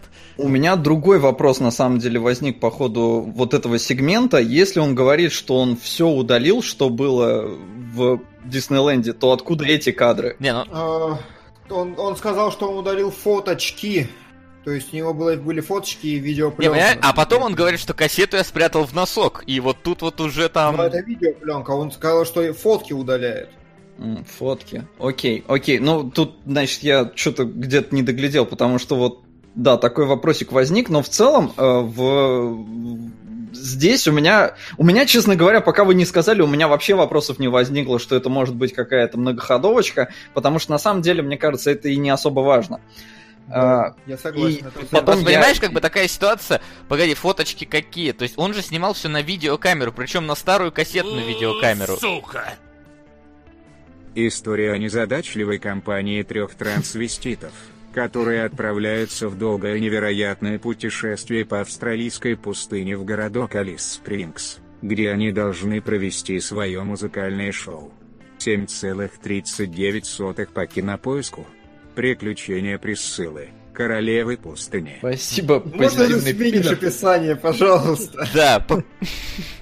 А то мы все меньше и меньше хотим смотреть. Синопсис. Нет, а... смотрите, какая ситуация. Он же снимает это на старую пленочную камеру еще. Ну, то есть, mm-hmm. это не новые какие-то вот э, Canon 4D, которые могут и фото, и видео на флешку пихать. Поэтому я, во-первых, не помню, чтобы на старые кассетные камеры можно было фотки снимать. Мне кажется, это две разные камеры у него просто было. И он показывает, что он был с одной, а второй он типа там заныкал камеру, с, пленку спрятал в носок. Вот пленку спрятал в носок, а камеру куда спрятал? Не и... знаю, рюкзак. Нет, так а камеру он, может, и не прятал, типа, как бы, а чё, но есть камера, кассеты в ней нет, и, и чё? Ну, это как-то странно ну, просто. Это да. немножко нелогично все вот это смотрит, что у него было... Дв... Во-первых, про две у нас никогда не говорится. Во-вторых, э, как-то... С одной стороны, он что-то удаляет, с другой стороны, он кассету прятал ну, в нас. Ну, короче, мутно. Мы Короче, вот давай. этот момент какой-то мутный, да, реально. Да, Хорошо. Ну, Поэтому, скорее другой... всего, вот он придуманный, что их поймали. У меня другой вопрос. Если как бы их поймали, ну, во всяком случае, оператора, он не сдал Бэнкси, но потом они выпустили фильм, где прямой компромат на Бэнкси. После этого к нему не было никаких вопросов? Э, спро- Хорошо, да, хорошо. Надо еще смотреть, я не знаю просто, в каком году был э, этот самый инцидент-то. Я тоже, если честно. Но это не важно. Ну да. Давайте дальше. Сука. Э, А вот Кири Брыч молодец. Лайк тебе. Все так же на похитителей велосипедов. А, Спасибо, и мы выяснили, да, Спасибо. что это не Маврик. Маврикус. Ну ладно. Вот, э, и в общем, э, дальше-то начинается что? Дальше Бэнкси в какой-то момент говорит, что ну, чувак, у тебя есть куча материала, сделай из этого кино. И нам показывают вот бегло процесс рождения кино, а потом фрагменты этого фильма. И там просто от духа, там прям Томми Вайсо абсолютный, там э, абсолютно мелко нашинкованный ад какой-то сюрреалистичный. А я, знаю, а я, И- поду- я подумал, почему, Да. ну, типа, это вступление просто фильма, знаешь, такой, типа, Да, я оп- тоже подумал. опенинг, ну да, для как опенинг такой, знаешь, провокационный немножко, это нормально. Не, Да, ну типа вот. динамично и нормально, а там, Не, походу, а- весь фильм просто полтора часа вот этой Да, жуткой и, и нарезки. вот здесь я понимаю, что реально фильм, он еще и невероятно смешной, потому что когда начинает раскручиваться, и ты, то есть изначально ты смотришь на чувака без такого уж большого предубеждения, ну как бы странненький, ну и хер с тобой, но дальше, чем дальше, тем более сюрреалистичным становится его образ, тем более это фарсово, и вот в этот момент, когда тебе реально показывают вот нарезочку, и когда они начинают просто очень правильно монтажить всю эту историю, там прям по таймингам, вот с точки зрения документалиста, очень круто сделано вставки э, Бэнкси, который сидит и говорит такой, ну, знаете, я как бы вот оно не кончалось. Просто меня как порвало. Потому что ты смотришь вот на это. И да, и вот очень смешно, и чем дальше, тем смешнее, смешнее, смешнее. Просто там дальше вообще начинаются перлы из того, что э, Brainwash такой сидит, говорит, вы знаете, вот опять же, к вопросу о его здравомыслии и всем остальном. Вы знаете, для меня жизнь, вот э, партия в шахматы. Я не умею играть в шахматы, но я смотрю на жизнь именно как на партию в шахматы. И ты такой, что с тобой не, так? но он чуть-чуть не так выразился. Он, наоборот, мне кажется, Ах, он... ты тоже невнимательно смотрел. Нет, Я Я перевел не, не просовывал, я про Димон. Там, да, немножко, мне кажется, ты переврал его слова, потому что он говорит, ребят, я не умею играть в шахматы, а жизнь это, мать его, игра в шахматы. И я, типа, справляюсь, как получается. А, слушай. Я ну, вот так понял его. Ну, не знаю, ну, может быть. Но у нас в комментарии даже вбрасывали эту цитату, потому что всем очень понравилось. Ну, ладно. И в общем, и что происходит? А Бэнкси говорит, слушай, ну, как бы, иди позанимайся искусством сам, а я пока сделаю с твоими записями что-то нормальное. И, по словам Бэнкси, он просто сел и начал писать, ну, начал работать над видео. Но он не А, один. Я, во Ну, всяком конечно. случае, в этих в любопытных фактах э, отчитал, что монтажеры пересмотрели 10 часов футажей. Ой, 10 тысяч часов футажей. Да, очень вероятно. Конечно, там огромное количество материала было, безусловно. Вот. Но, в общем, Бэнкс сидел, работал, пока, э, согласно официальной версии, Brainwash такой, вау, мне Бог сказал, что я должен заняться искусством. И воспринял это буквально. Вот тут начинается самая дикая часть, потому что там начинается история одной арт-выставки, где он просто что делает? Он берет все известные произведения. Если вы знаете там Уорхола, я никого кроме Уорхола не знаю, к сожалению, но если вы лучше меня, то вы видите миллион референсов вообще, там просто плагиат на плагиате, фарс на фарсе, цирк на цирке. Просто видно, что чувак пытается, копирует все стили, какие только можно, копирует все чужие идеи и начинает делать из этого выставку, перезаложив свой дом и все остальное. И вот чем дальше, тем больше людей с ним работают. И Бэнкси такой, ну, вы знаете, я хотел просто помочь человеку, я не знал, что там происходит, поэтому я посоветовал ему людей. Пришли люди, которые стали за него там доделывать что-то. Потом эти, эти же люди говорят, он какой-то кретин и дебил вообще. И там чем больше фарс, чем ближе к открытию выставки, тем э, больше все напряжения, потому что ни хрена не готово, ничего не сделано. Опять же, идеальная драматургия абсолютно. И комический образ просто адовый. У чувака ничего не сделано, он стоит перед дверью, дает интервью. Сука. Привет, кинологи. Привет. Аризонская мечта. Привет. Спасибо. Спасибо. Вот, и вот эта вот, вот эта вещь, которая прописана просто прекрасно, и в итоге это все сраливает. Э, выставка от- окупается в невероятных цифрах, что, что факт не так. То есть вот здесь уже достоверно известно, что фи- в фильме немного преувеличивают это, но выставка отыгрывает со всех сил Сука. по деньгам. Макс, там похитители велосипедов дважды в списке, поправь, пожалуйста, на второе место. Чего на второе место? На второе место ничего не выходит. Ну, аризонская мечта просто внезапно А, влетела. Ну теперь да. Да.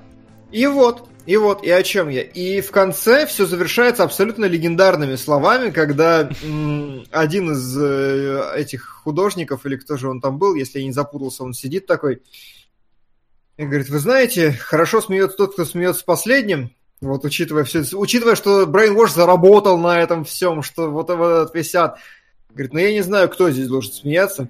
И должен ли кто-то смеяться над этой историей вообще. И вот тут просто разрывает в хламину, опять же, потому что финальные цитаты про все это, когда Бэнкси сидит и говорит, вы знаете, я думал, всем можно заниматься искусством. Да. Замолкает на 5 секунд. такой, Теперь я так не думаю. И вот Ну, нет, опять же перевираешь. Ни хера он так не говорит. Поэтому у меня э, ощущение-то как раз, что никакая это не там подстава и все такое. Действительно есть этот brainwash, и все это абсолютно правдоподобная история.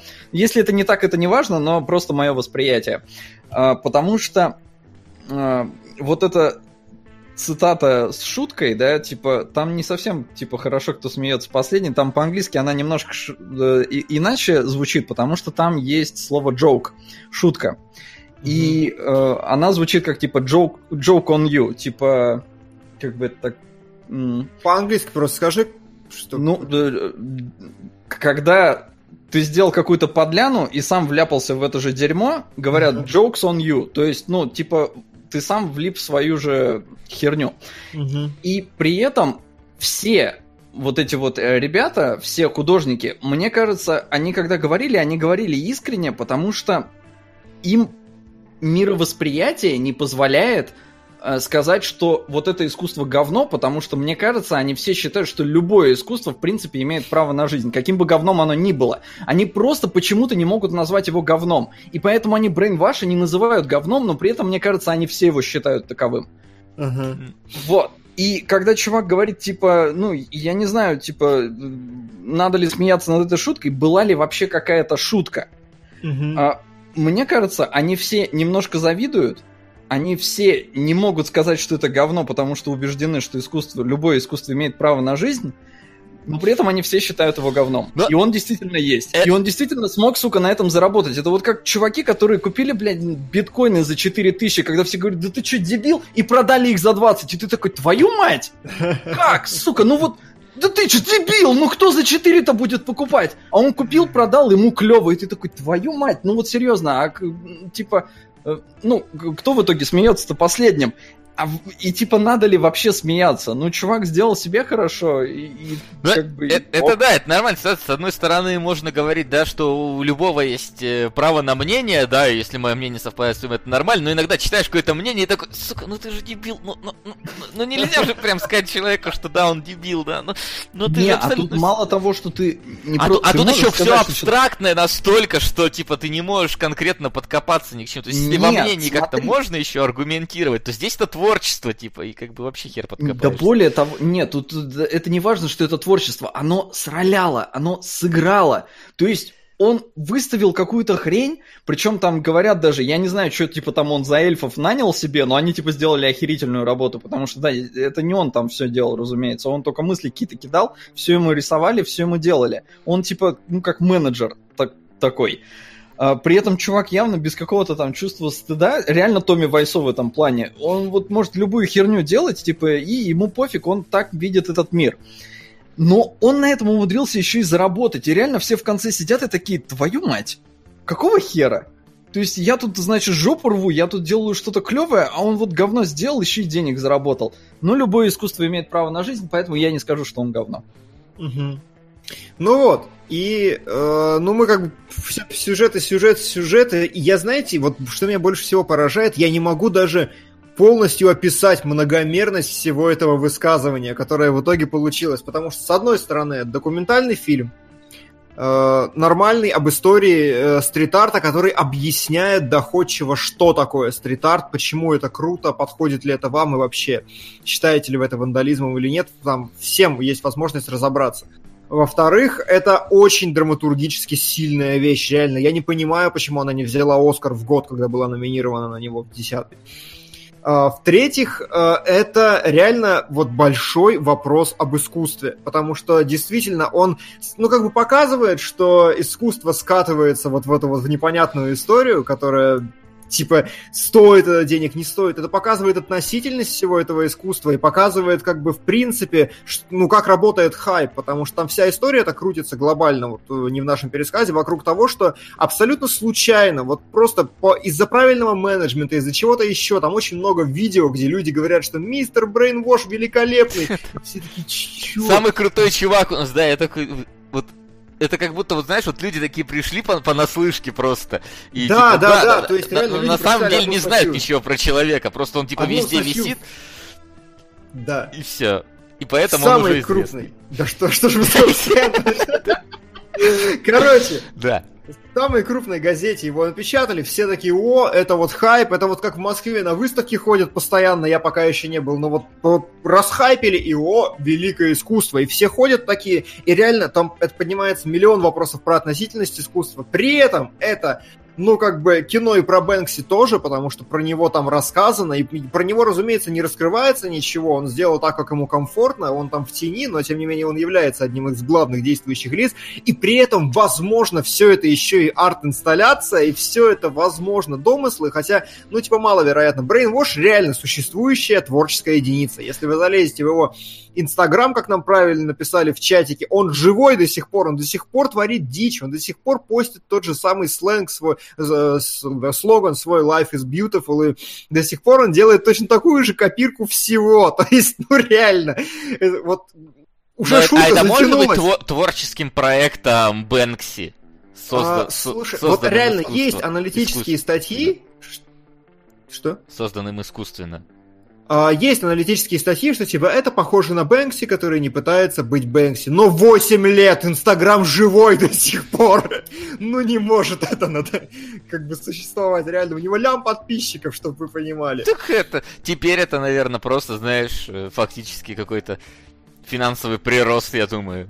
Да, ну, то есть это уже человек. на самоокупаемость вышел проект в стартап, да, скажем да, так. Да, да, да, именно так.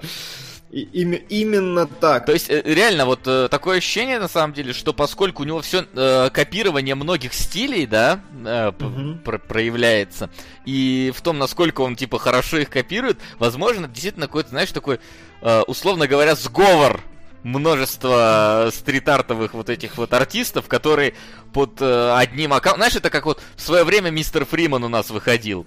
Типа ага. вот тоже загадка какая-то, а потом там начинали выяснять, кто вообще причастен к этому проекту. Возможно, э, мистер Брейнвош это что-то подобное. То есть некий такой проект, э, в, в данном случае вот этот чувак это просто лицо данного проекта, а работу-то он может выкладывать чьи угодно. Я бы согласился, если бы видео не было так же смонтировано до сих пор в Инстаграме. А она смонтирована прям так же, реально настолько ну, же кислотно. Ну, не, а может вот это как раз это единственное, что умел вот этот чувак монтировать кислотно. Ну, может быть. Что делать? Э, Если твой приятель жирный и похож на свинью, конечно же съесть его живьем. Кошачий суп. Что это такое? Не знаю. Это, ну, звучит... это что-то похлеще куколок самоубийц на самом деле. Битва блюющих Это уже даже донатили.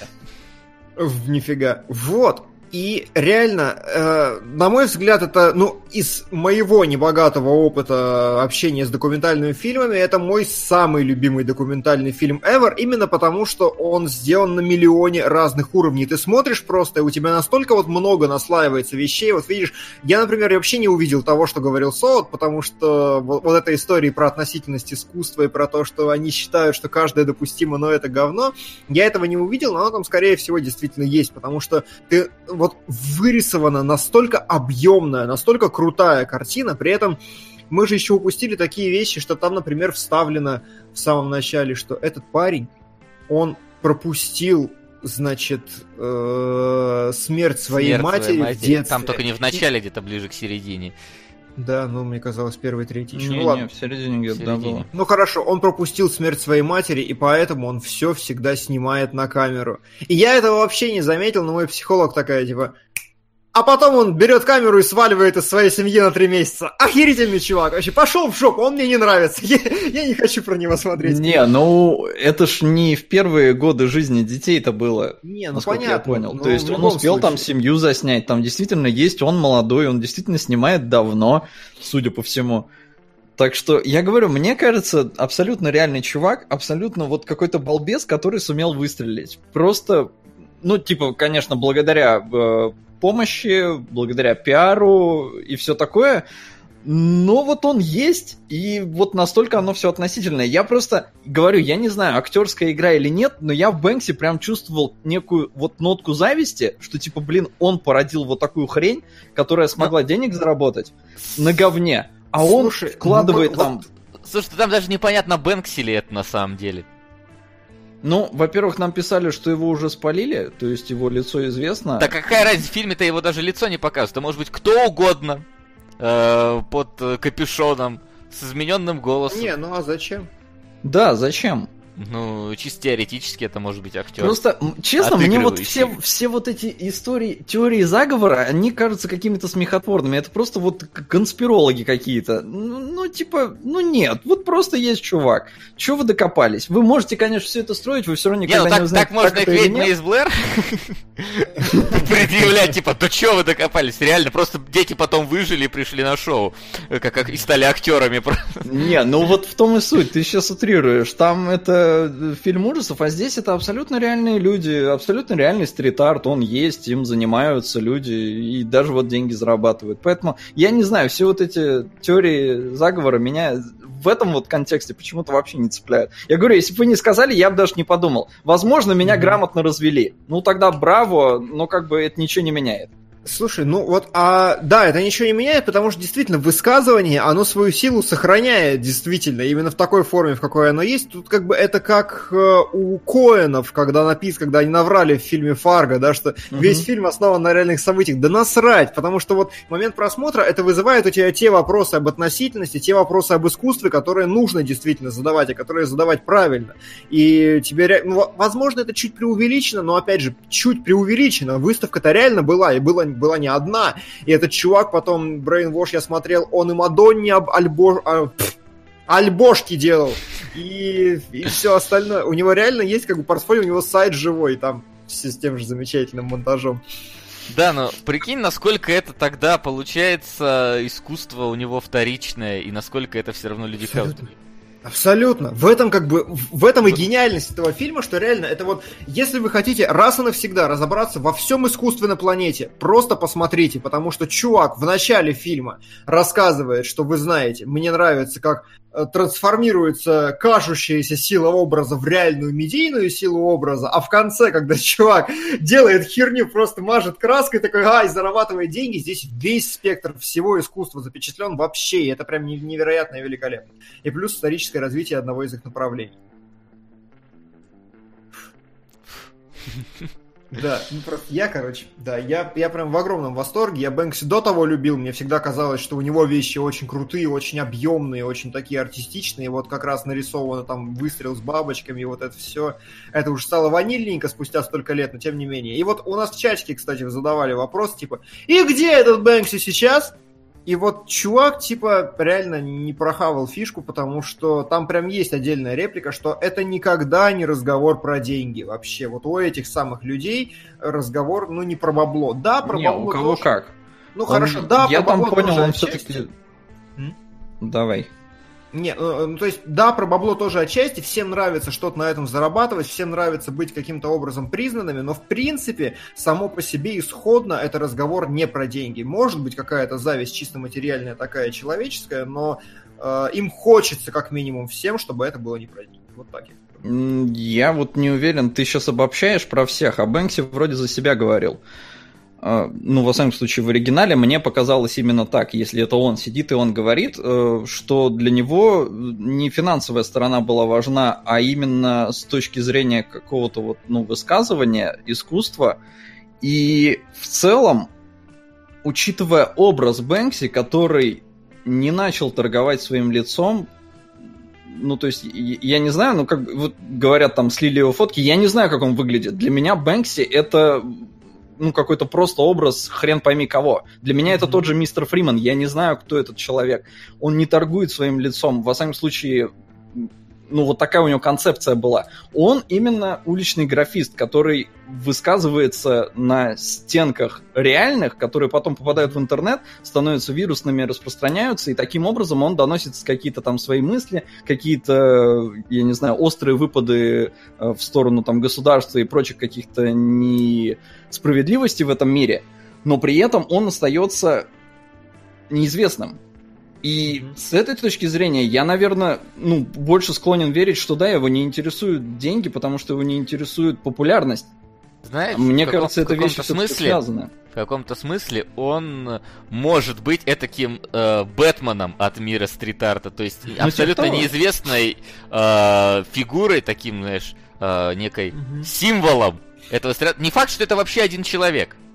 Ну, то есть, это может быть вполне себе какой-то... Ну, это совсем уж конспирология, на мой взгляд. На мой взгляд, у него прослеживается очень э, четкая методичность в работах. То есть, у него прям стиль и прям образ мышления, который мне... Я, я вижу, как он переносится из одного во второе, в третье. Может быть. Я в этом не, не секу, но чисто могу предположить, что если он сумел сымитировать фильм, это может быть вообще-то тоже некий арт-проект.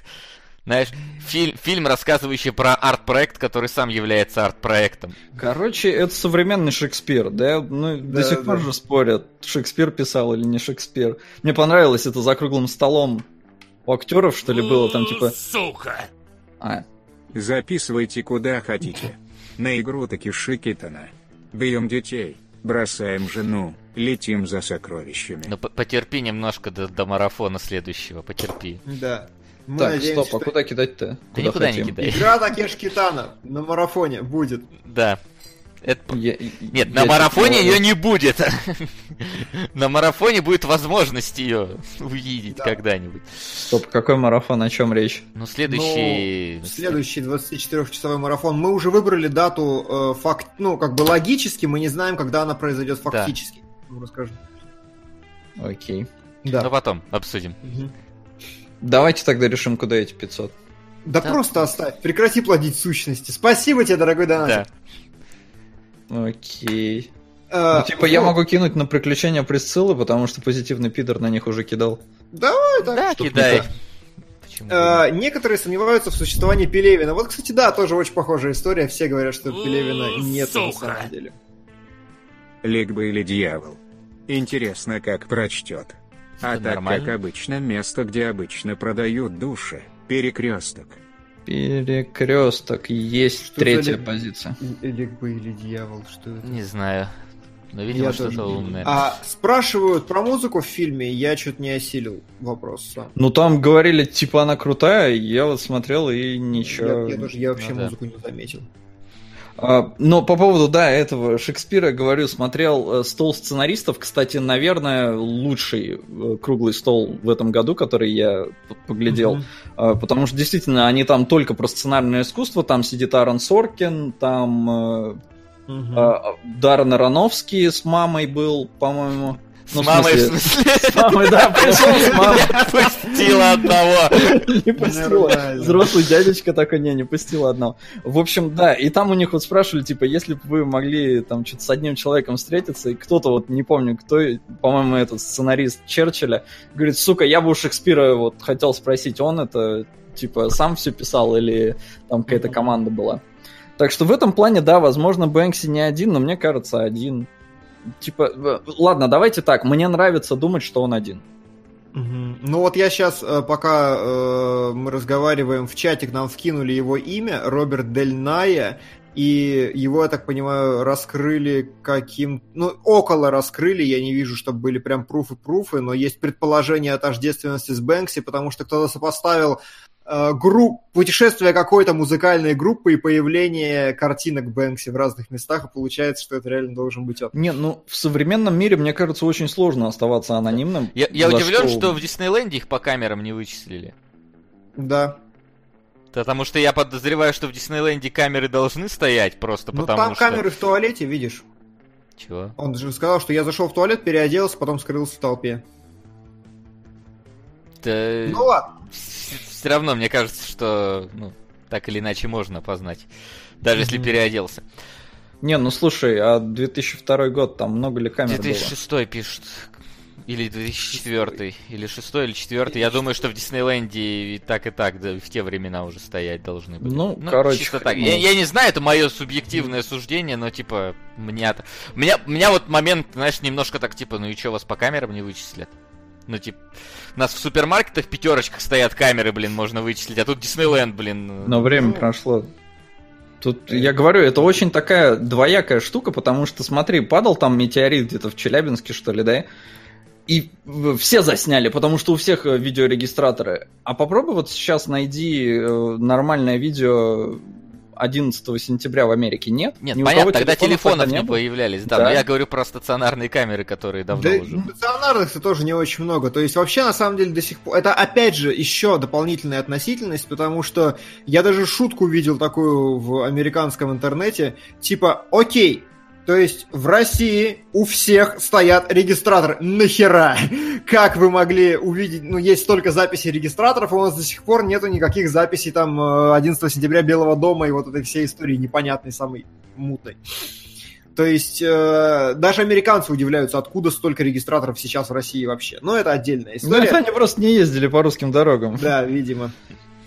Видимо. Про... Мне все говорят, что Massive Attack это не какая-то группа. Да идите в пень, я, я не знаю, кто это такие. Не, ну Massive Attack, да, они, по-моему, к этому... В Блейде, по-моему, их песенка была. Я не знаю, кто. В Блейде песенка. Спасибо. Э, вот, неважно. Не я какая-то про... группа, это, например, Scorpions, а Massive Attack это какая-то группа, о которой можно не слышать. Можно не слышать, не значит, что она не популярная, андерграундная. Да. Это не типа взрыв кабачка в коляске с поносом, вот про которую Если в миллионе мы бы вообще ничего не знали. То я не прав, есть шикарная документалка про 9.11, смонтажена именно из записи очевидцев. Нет, безусловно, они были, но ты сравни, сколько вот их и сколько метеориты из Челябинска. Да, понятно, да, понятно, что ну, время и прошло. Там, скорее всего, не там... первое врезание, а второе уже, когда кучи э, начали снимать. Первых. Но... Первых да, я, да. я в какой-то момент смотрел, первых не так и много. Там еще на эту тему конспирологические есть вещи, что типа в какой-то момент это все типа потому что их мало, это все фальшивка, и вот смотрите, даже где-то нос самолета забыли закрасить вылетающего с той стороны. Ну, короче, вот Васян просто любитель всех этих конспирологий, поэтому у него и Бэнкси это 100 человек, а Брейнваша не существует. А, но, как бы, мы останемся при своих мнениях, да, правду мы все равно не узнаем, а каждый будет думать, что ему больше нравится. Да, да, но самое это главное про кино. Я уже сказал, на мой взгляд, абсолютно великая работа, великая во многих отношениях, и когда ты садишься и пытаешься ее как-то всю переосмыслить и в голове уложить и все понять, ну, как бы, реально, великолепно. Очень хорошо. Единственное, устарело по картинке, потому что, ну, я, понятное дело, не набрал никаких кадров, но по картинке, в принципе, ну, тяжеловато уже смотреть, потому что записи все документальные, и они сильно устарели, особенно очень старые там разъедает тебе глаза. Да, какая разница в целом? Это мелочи, да. Там типа. Ну там на самом деле они не то что устарели даже, там просто манера съемки, мне кажется, камеру специально не меняли вот с тех времен. Потому что, ну, если фильм вышел уже там где-то. Если выставка была в каком году там у него? В десятом, что ли, уже? Или это фильм уже в десятом? Фильм в десятом. Фильм в десятом, выставка, мне кажется, год восьмой. Ну, восьмой, да, все равно тогда уже камеры были получше но они типа снимали на эту старую, и поэтому там все такое, знаешь, как будто... Как вот... Ой, мой день рождения в 6 лет снимали вот на камеру, вот это такое же качество. Я удивлен, что снизу там нету иногда этих надписей, типа 12 апреля там или типа того что-то. А. Да. Э, нам пишут, взял Оскар за не взял, документалку. Не взял, номинирован, да. Как раз, может быть, не взял, потому что не поверили, что это документалка и такие, типа, нет. А, а чему дали, интересно, в том году? Ну-ка. Не вижу, к сожалению. Но меня да, другая, давайте, раз уж мы тут конспироложим. Они не дали Бэнкси, потому что он бы не пришел получать. Ну, пришел бы мистер Брейнвош, я думаю. Ну, не он же режиссер. Ну и что? Почему бы не пришел? Сейчас найдем, чему дали. Документари Оскар 10 сейчас. Другие категории. Так, дизайн костюмов. Документальный полнометражный фильм. Это... Не понял. Инсайдеры? Нет? Нет, я просто... Я 10... 2010 же Оскар должен быть? Или... А, или он уже 11 должен быть? Ну-ка, Я не знаю. Лучший документальный, сейчас просто посмотрю. какие. Спрашивали, почему фильм называется «Выход через сувенирную лавку». Насколько я понимаю, Солод, поправь, если нет, это надпись, которая должна висеть в музеях. То есть э, ты проходишь через музей, и в конце написано, типа, выход из музея проходит через сувенирную А, лавку, 11. где вы можете купить себе маленькие репродукции, бонусы и все остальное. То есть о коммерциализации заголовок. Сот, ты не знаешь? Ну, да, да. Но я тоже только такое разъяснение нашел. Потому что с названиями, да, я заморочился Да. на этот раз. Инсайдеры, да. Что за инсайдеры? Какие-то вот инсайдеры. А, Сейчас финансовый Я помню, кризис фильм был хороший. 2007-2010 года, финансовый кризис. А, ну понятно. Да, да. Документальный Я, фильм. я даже, Это, по-моему, короче, смотрел в свое Ставка время. на понижение, только Да. документальная. Только Да-да-да, документальный, Мэтт Деймон рассказчик, да, я смотрел. Но тогда А. это, видимо, было актуально, поэтому... Сука! Так, голоса с Райаном Рейнольдсом. Голосов нет, не было Голосов еще. не было. Да. Ну чего? Форму голоса только разбирали. Нормально. Да. Мне Да, кажется, ну, по для, поводу- для плохо подготовленного мы нормально все обсудили. А, Илья Обломов продолжает нас терроризировать. Очень горит человек, похоже, фильмом. Прям Че? топит. Потому что фильм поднимает вопрос, а чем отличаются репродукции в сувенирке от работ в зале? Только вот этот вопрос как раз фильм не поднимает. Ну, кстати, да. Но в целом ты молодец. Не, ну в целом мне документалка, разумеется, понравилась. Она окунула меня в неизвестный мне до этого мир, сделала это грамотно и хорошо. Э, Но вот Димон говорит, прям лучшая документалка. Я хрен его знает, как вообще их в целом сравнивать, что ли. Потому что если сравнивать с блюзом, блин, это восхитительная документалка. А главное, что Потому идет всего час двадцать, да. Нет, нет, потому что он тебя неправильно погружает в атмосферу блюза. То есть, серьезно, я вот сейчас посмотрел две документалки про порно-актрис, да, типа Life After Porn. А, Первая часть вообще ссанина невозможная, вторую они сделали нормальную, на удивление. То есть я после первой такой, господи, серьезно, я еще вторую... Нужен скачал. пост в Patreon. Солод нужен пост в Patreon. Честно, следующий э, собирался именно про это писать, потому что мне на днях написал чувак, э, говорит, Макс, слушай, а ты смотришь наш э, на ютубе шоу Ask a Porn Star, или тебе, типа, этот, э, как его зовут, Эверхард все рассказал? Я такой, нет, а что это такое? Пошел гуглить, и да, я подписался, ну, типа, чё бы нет. То есть мне любопытна эта индустрия, как она работает, там, как э, люди относятся... к Присматриваешься? всему. Чего? Присматриваешься? Да, Солод ищет Присматриваюсь, да, к новой индустрии, собираюсь поменять э, игровую на порно. Ну, Или типа, совместить. Порно-переводчиком будешь. Не, не. Э, В общем, да, и я говорю, вот вторая была действительно, ну, в сравнении с первой, она тоже восхитительная, именно качественный скачок там очень заметен. Э, Но при этом я вот смотрел про Сенну, ну, великолепная документалка. Про Сенну хорошая, но опять же, э, во-первых, я тачки не люблю. И это субъективное суждение, которое бесполезно как-то вообще классифицировать. И плюс, ну здесь именно драматически, я говорю, вот реально вы смотрите три акта разложенные. В каждой есть линия колебания напряжения, в каждой есть пиковая точка, верхняя, нижняя. Я просто сидел, я думал, блин, как все скроено хорошо на протяжении всего фильма, насколько точно вставлен абсурд, насколько точно вставлены там не- нелепые моменты, и ну, ну, очень хорошо вообще. Вот от и до именно режиссуры документалки это прям восхитительно. Чтоб я так делал. Ну, я думаю, скорее м, называешь что лучшей документалкой просто потому, что это чуть больше, чем документалка. Она В том несколько числе. выходит за рамки привычной документалки, и, со- скажем так, она немножко АРГ напоминает какая-то. Да, как будто да, бы. да. Потому что остальные документалки это просто. Ну, то есть, я не могу сказать, что это лучшая документалка, потому что, ну, например, я смотрел не то, что прям тоже совсем документалка, но вот, например, про Эверест с уникальными Мгм. съемками Эвереста. Я считаю, что документалка именно по затраченным усилиям несколько, ну, мне больше зашла. И, ну, то есть, в Мгм. плане того, когда я смотрю, это сложнее снять, чем вот это. просто mm-hmm. потому что здесь, а здесь именно все на, условно говоря, вот этом вот эффекте непонимания ре, реальности происходящего все хорошо строится. Поэтому лучше не назову, но как минимум это одна из самых оригинальных документалок, которые я смотрел. Вот так вот, наверное, я могу сказать. Просто потому что хороших документалок-то полно, которые несколько, ну, сильнее люди, раз, скажем так, погружались внутрь этого мира. Здесь как бы свои о своем же рассказали. Угу. Несколько. Но, да. Ладно. С этим все понятно. Я думаю. Более чем. Постарались подробно все рассказать. Теперь давайте переходим к несколько более контроверсив э, фильму, который в свое время вызвал определенные споры и бурление говн. Как и среди зрителей, так и среди критиков, среди всех на свете вообще. Да. Да. Сейчас я пока сменю название выноса, да, зрителей и критиков всего остального было очень много, потому что фильм запрещали, говорили, что господи, какой разврат, какая жесть, какой ужас, какой кошмар, какой тяж... Что вы показываете вообще? Там христиане хуже, чем Тангейзер в Новосибирске Сука. запрещали всю эту вещь. Леденец. Спасибо. Пейдж лаконично.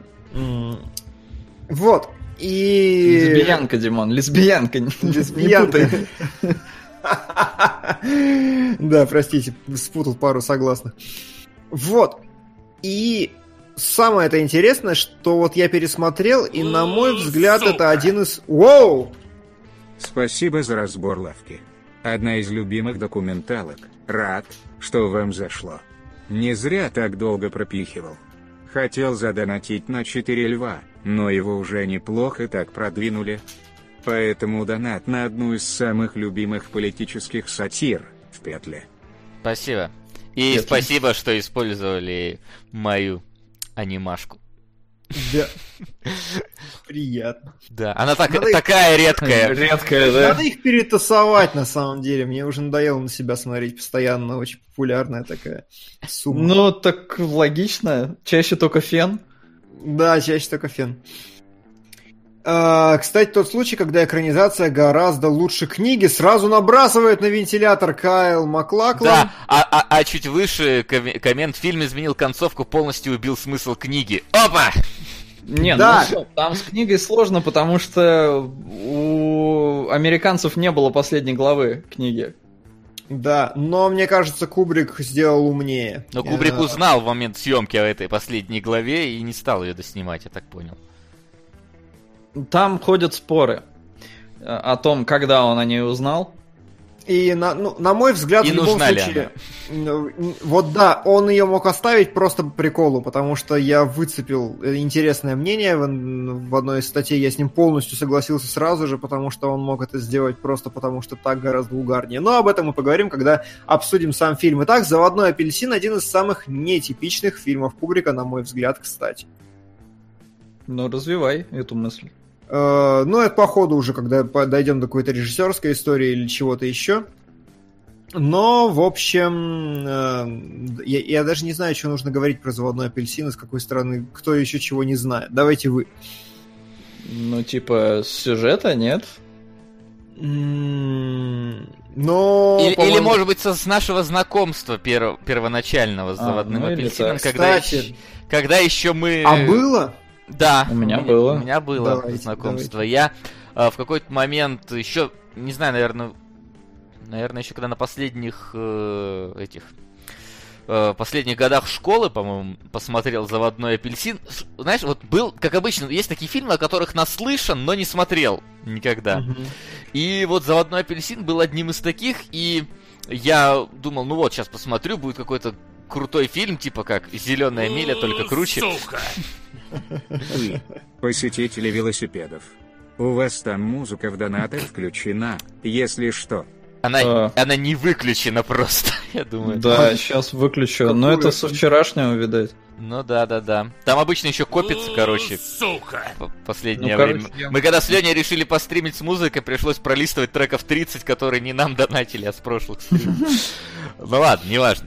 Вот. И, в общем-то, я сел смотреть и такой, что вообще происходит? Ну, то есть, э, такое ощущение какого-то абсолютного сюрреализма в фильме, оно начинается mm-hmm. прям сразу, и меня до конца просмотра тогда оно не покидало, и когда фильм закончился, я вот э, тогда еще не окрепший разум такой сидел, такой, что я только что посмотрел? Ну, то есть, э, к, к, к чему вот это все было? То есть, у меня было только одно ощущение, что у Кудрика... Кудрика, господи. У Кубрика был какой-то... Сука! Пубертатный период в этот момент. Как всегда. Я не знаю, это название фильма или всегда? Нет, это шоу Филти Фрэнка. А, понятно. А, хорошо. Вот, то есть я увидел, что здесь, значит, это, как, как говаривал классик, там, э, расчленение, насилие и голые бабы. Вот, то есть все вот это вот здесь мне показали, и типа э, я тогда не смог как-то сопоставить э, происходящее фильмы с каким-то, не знаю, высказыванием на тему насилия и общества, которое Кубрик, скорее всего, пытался сделать, об этом мы еще сейчас поговорим. И для меня тогда это просто было, что да, фильм действительно запоминается как минимум, но почему он такой прям, э, скажем так, постоянно поднимается где-то ну, в, в обсуждениях и в качестве примеров приводится как один там из самых знаменитых фильмов того времени, почему на него столько отсылок, я не совсем осознал тогда. Угу. Вот, наверное, таким у меня было очень неоднозначным знакомство с этим фильмом, как, в принципе, и у многих зрителей того времени, когда он только вышел. Не, ну когда он только вышел, там вообще было лютое недопонимание того, что происходит. И, кстати, по поводу запретов, э, Кубрик сам его запретил показывать в Англии. Там расходятся, конечно, мнения, но в целом он запретил, потому что буквально сразу после выхода фильма, э, ну, там, через какое-то, может, время кого-то убили, кого-то Пошли изнасиловали. акты подражания, да, реально. Да, да, да, и все. И плюс, э, тоже, опять же, ну, не подтвержденный факт, но, мол, типа, э, смертельную угрозу писали Кубрику и его жене, и поэтому тоже они дернули фильм из э, английского проката. В некоторые страны он просто не попал, в Англии он попал с рейтингом X, то есть это хуже Эрки. Э, там он пытался вроде как-то дорезать, чтобы не было икса, например, сцена, когда ну, он сначала облизывает ботинок, да, и потом вот девчонку ему показывают голую, она mm-hmm. в трусиках, в оригин... ну, по первоначальной задумке она должна была быть без трусиков, но типа вот, чтобы уйти от этого икса, их добавили. Но в итоге все равно, по-моему, получили X. Я вот эту историю не совсем понял по любопытным фактам, потому что там некоторые реально друг другу противоречат, где, правда, хрен разберешь. Тем более там все еще почему-то настолько секретно и сложно. То есть все эти старые фильмы, тогда там нельзя было втихаря где-нибудь с телефоном подслушать и типа выдать это за пруф. Поэтому очень в этом плане сложно. Ну и да, зрители в целом не совсем понимали, что им показывают, потому что такая жестокость, такое охереть. А я первый раз, когда смотрел, во-первых, меня всегда ну, не то, что забавлял. Я не понимал названия, потому что для меня заводной апельсин заводной был в смысле хей, типа бодрый и веселый. Знаешь, а я вспоминал сразу, это Annoying Orange, вот я думал всегда, что это полнометражка Да, то есть у тебя, ну, видишь, э, на культурном контексте, когда, типа, был популярен этот Annoying Orange, тогда может быть, потому что я подруге тут на днях тоже рассказывал, что, типа, вот нам задонатили на заводной апельсин, она такая, типа, эй, Apple, сука, меня прям порвало, потому что она сходу это сделала, и блин, прям восхитительно было. И э, ну, типа, а тут я смотрю Clockwork Orange, и у меня сразу в голове такой, типа, что? Это, это типа не заводной апельсин, что я сейчас буду смотреть? А, посмотрел на одном дыхании, такой, типа, воу, нифига себе, и, ну, меня настолько цепануло, что я пошел читать. Я очень много вычитал информации по поводу, кто ее там написал, зачем, почему, почему сняли, и все такое, и для меня в итоге, на самом деле, это все вырисовалось в какой-то, ну, бойцовский клуб того времени потому что это тоже такое, типа, смотрите, ребята, куда мы катимся, смотрите, как все жестоко, куда мы сейчас ко всему этому приед... Э, придем, а если учесть, что главный, э, главный э, автор книги, он там много лет жил, хрен пойми где, а потом вернулся в Англию, и он ее не узнал, потому что вот появились всякие там э, бары, барбершопы, кафешки, и молодежь начала там по-другому одеваться, и какая-то жестокость там, и все такое. Э, он это все увидел, плюс у него жену избили американские солдаты, и у нее был выкидыш. И вот на всем вот этом он родил такое произведение из ненависти и злости, из личной, все это излил в книге. прочитал? Поэтому... А? Ты книгу-то читал? Нет. Нет, но э, интерес к ней был. Я, я не помню, почему я не взялся тогда за прочтение. Сейчас, на самом деле, наверное, буду ее читать. Э, Потому что любопытно. Потому что, ну, вот бойцовский клуб мне, мне зашел. А тут, ну, что-то типа того же. Плюс тоже там пишут, типа, книга лучше, книга хуже. А а если учесть, что это, ну, как это, самый близкий к книге, самая близкая к книге экранизация Кубрика, то, ну, типа, непонятно, опять же, насколько много он там изменил, но будет любопытно почитать, потому что в целом, ну, книга жестче, насколько я понимаю, потому что некоторые любопытные факты об этом говорят. Например, э, сцена секса с двумя девчонками, да, здесь он просто цепляет их в магазинчике музыкальном и ведет к себе, и потом там, типа, быстрая нарезка такая, которую они полчаса реального времени снимали. Таймлапс. Да, ну, таймлапс. А, в книге он снял, во-первых, главному герою 15, а не 17, Да. как здесь. Во-вторых, он снял двух девчонок, отвел их, э, не помню, отвел ли он их в кафешку, или это из фильма вырезали сцену, как он их отводит в кафешку. Короче, э, он, по-моему, накачал их наркотой, трахнул, но им было по 10 лет. Е. Да, и в том числе, э, том числе, да, э, убрал последнюю главу, на самом деле, действительно очень важную. Я книгу читал, у меня, к сожалению, нет вообще никаких воспоминаний относительно первых моих просмотров. Я только помню отчетливо, что изменена сцена с пенисами, вот это вот. А, И я Какая помню, из? Э, Драка пенисом, когда а, он вламывается в... М, кошатница. вот, да, кошачий. Кошек не убили ни одной, это радостно. Да, в оригинале просто, насколько я помню, э, спрашивают, почему так много фрейдизма вообще в фильме. Э, Это общая атмосфера просто всего произведения, тут нет какого-то скрытого смысла точно. Э, Но э, сама сцена с писькой с этой мраморной, она вставлена, насколько я помню, потому что автор прописывал изначально сцену с кошками и молоком как смешную. Она очень фарсовая, она читается очень смешно, но снять ее невозможно, потому что она смешна именно в текстовом виде. Она в, в абсурдном своем, как он шел там, в, в миске переворачивал кошачьи и все остальное, как там набрасывались кошки и так далее. Придумываю на ходу, не помню, потому что простите. Но это читается забавно. Снять это забавно было невозможно абсолютно, поэтому сцену поменяли на то, что есть, хотя кошек в кадре оставили. Но они и женщину изменили. Потому что в книге она была вот именно беззащитная кошатница, а тут нам пишут не кошатница, а сильная независимая женщина. Сука. Ну раз вы затронули эту тему, то Эмма-партнер передает вам привет. А апельсин шикарен. На лицом к лицу. Да, сейчас. На лицом к лицу звучит как камшот. Это все документалки порно, извините. Они так на И меня заводной влияют. апельсин в целом. Заводной Да. апельсин.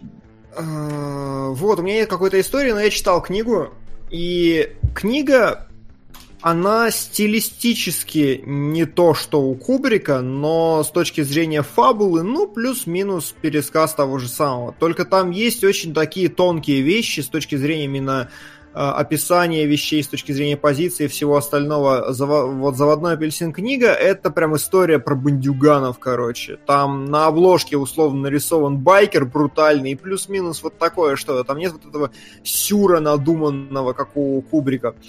И еще там нет такой очень важной для нашего для моих выводов в конце этого обсуждения, очень, там нет очень важного пункта, э, сопереживания главному герою и чего-то вот такого. Потому что у Кубрика это протагонист, ну, антагонист хорошо, но это классический главный герой. В книге такого ощущения не складывается, и у вас нет такого вот инстинкта соболезновать ему, сопереживать и чего-то вот-вот поддерживать как-то его идеи. Там прям он более неприятный тип, который А здесь всех. это прям у тебя вызывалось ощущение соболезнования. Просто у Слушай- меня оно и возникает только в конце, ближе к концу Да. это соболезнование. Да, и да, то да. длится недолго, если честно, до буквально вот момента с Но...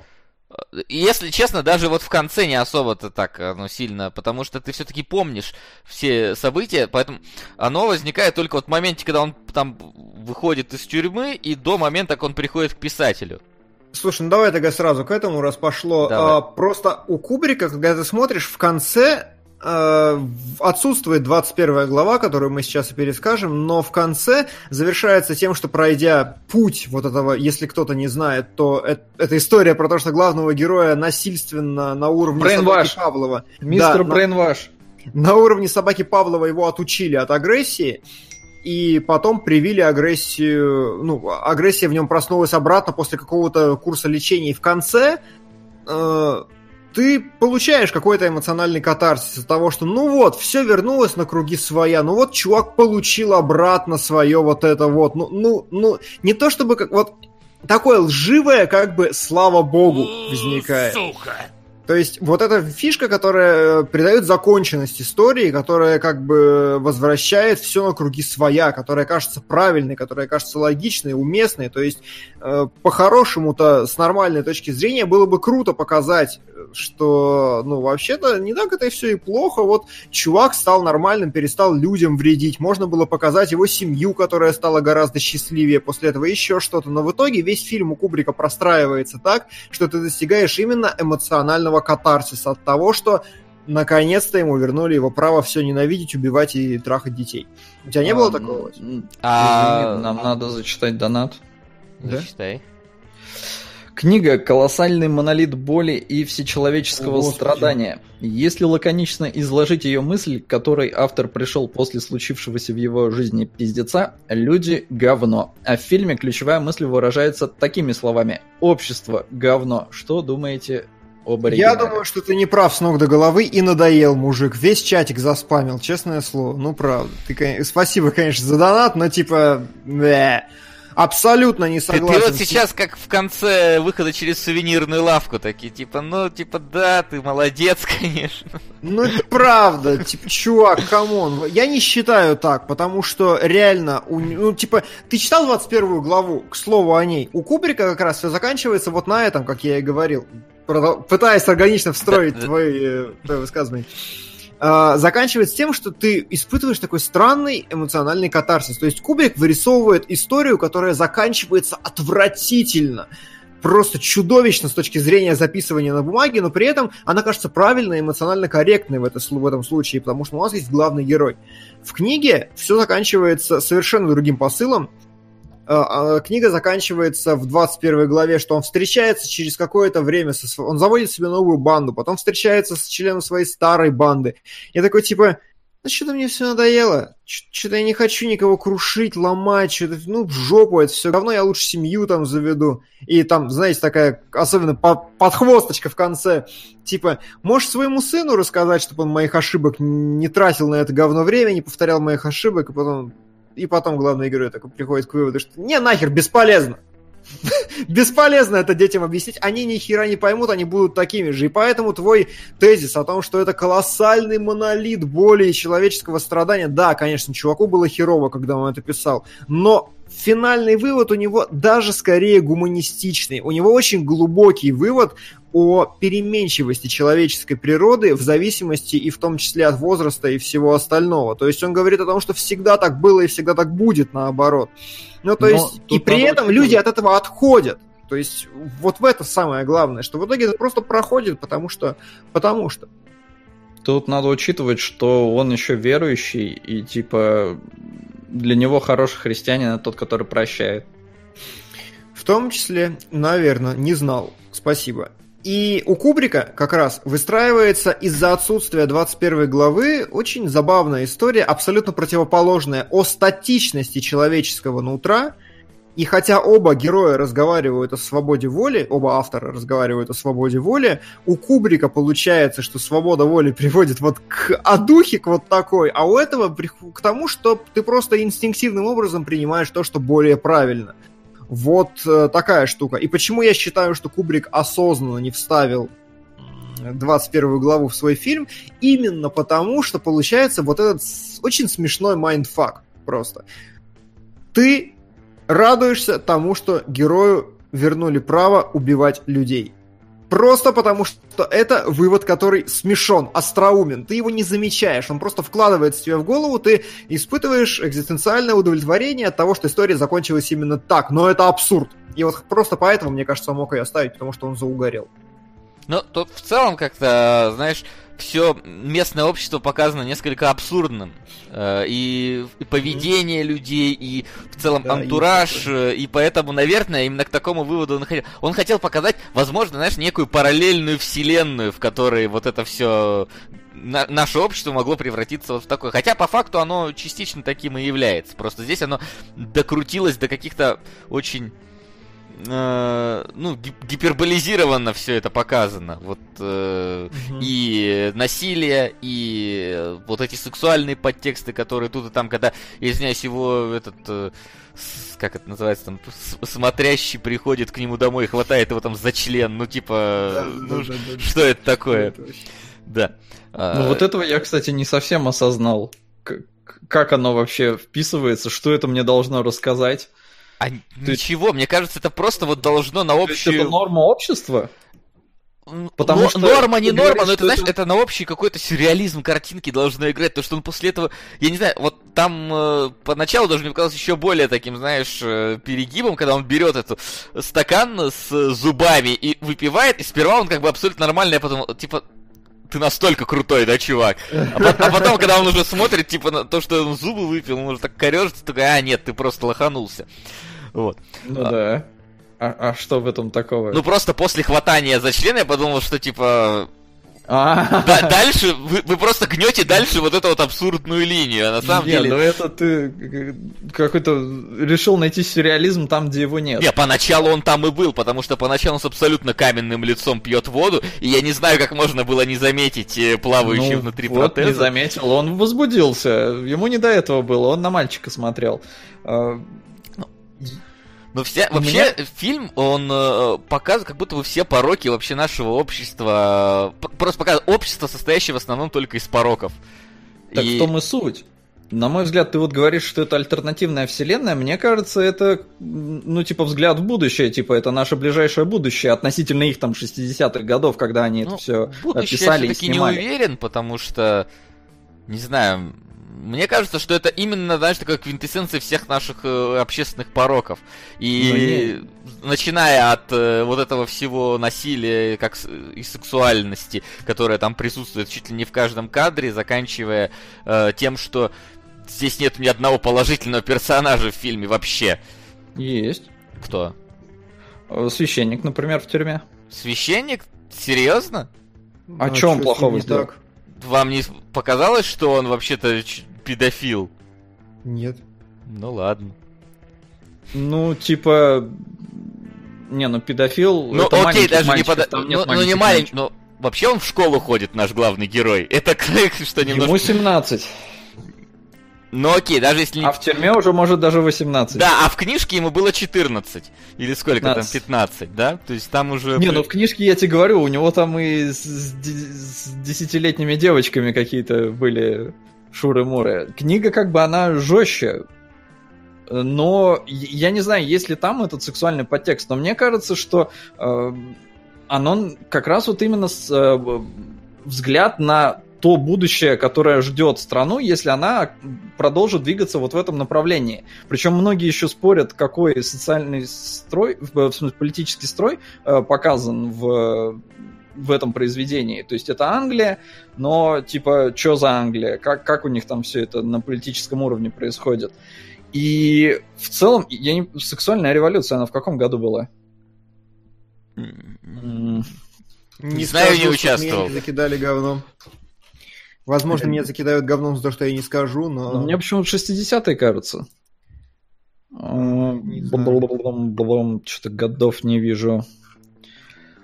Ну ладно. Ну, короче, неважно. Но в целом, я говорю, если автор приехал, и он не узнал свою страну, и ему показалось, что она стала жестче и все такое. Я, кстати, тоже могу по себе сказать. Я три года прожил в Праге, я вернулся в Таллин, я не узнаю немножко Таллин. То есть в некоторых местах он действительно ну, изменился, и что-то там какие-то появились новые районы. На мой взгляд, на улице стало меньше знакомых, потому что, ну, типа, подросло новое поколение, там все такое, я с ними не знаком все такое. ты не так часто встречаешь каких-то там друзей э, в городе. Поэтому, ну, я не удивлен, что для человека это то же самое. Он уехал из Англии, там где-то прожил, потом вернулся и не узнал то место, в которое он вернулся. И поэтому, если вот он его немножко гипертрофирует, то да, вот оно скатится к тому, что появятся банды, жестокость и все такое. Он на эту тему порассуждал. Получилось, на мой взгляд, ну, книгу не читал, но фильм любопытные выводы делает. Да, здесь э, именно про это вещь, я абсолютно согласен. Но интересно, что в контексте всего творчества Кубрика это прям, ну, типа, э, э, это очень не его фильм. Здесь э, нет центрированных кадров практически, которые он так любит. Они есть, но они зачастую немножко переваленные, перекошенные. Вот прям откровенной симметрии здесь нет. А, вообще, вот я сейчас прям, я листаю, чтобы не, нигде не наврать, но, по-моему, это самый его нереалистичный фильм, потому что у него там широко закрытые глаза, цельнометаллическая оболочка, сияние везде.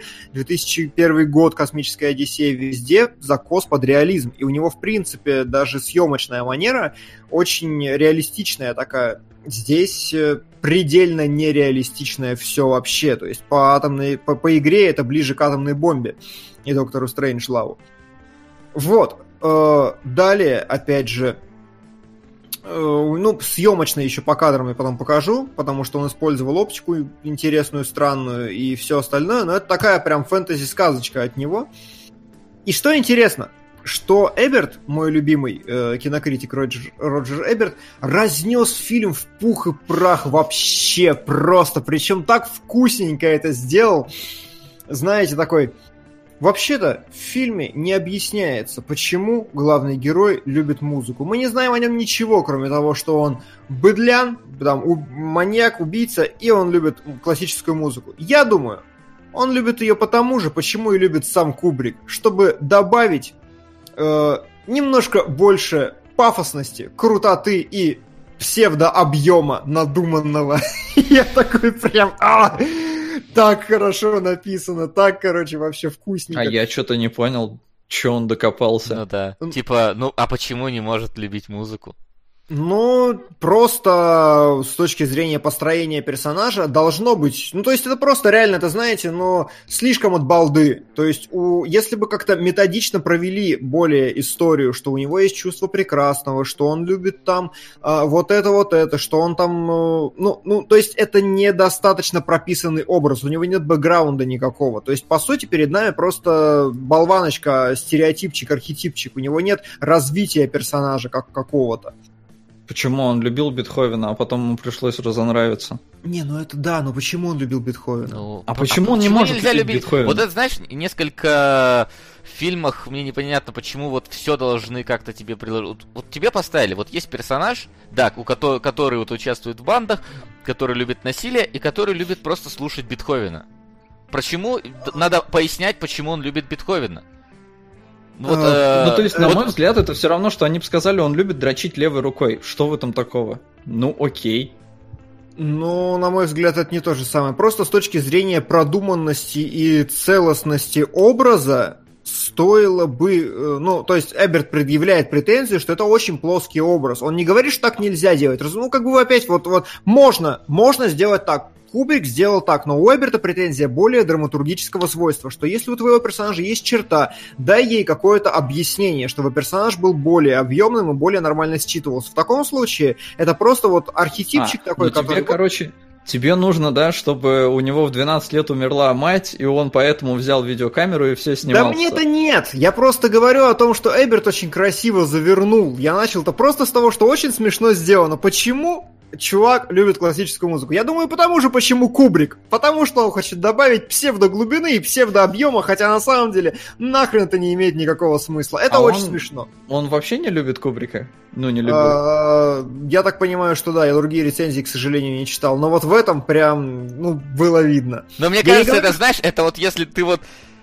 хочешь начинуть игру на проходняк, ты прям вот ага. начнешь, короче, до херни докапываться, до какой-то. Но... И, ну, если честно, ну, правда, это звучит несколько надуманно, потому что, типа, вот почему он любит музыку? Ну, да, может быть, для того, чтобы придать какой-то дополнительной, там, пафосности. Но если бы не было этой музыки, А Чтобы- почему он любит молоко?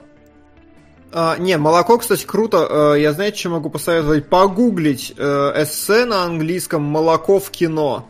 Реально очень крутое. Оно примерно как кресло в кино было на канале Every Frame and Painting, только от других чуваков. Вот реально, ну просто действительно молоко носит в себе такой некий околосакральный смысл, и действительно в фильме Get Out главная героиня тоже пьет молоко. Почему-то как-то так складывается, что взрослый человек, который пьет молоко, это отличный способ показать его э, какую-то зловещесть такую.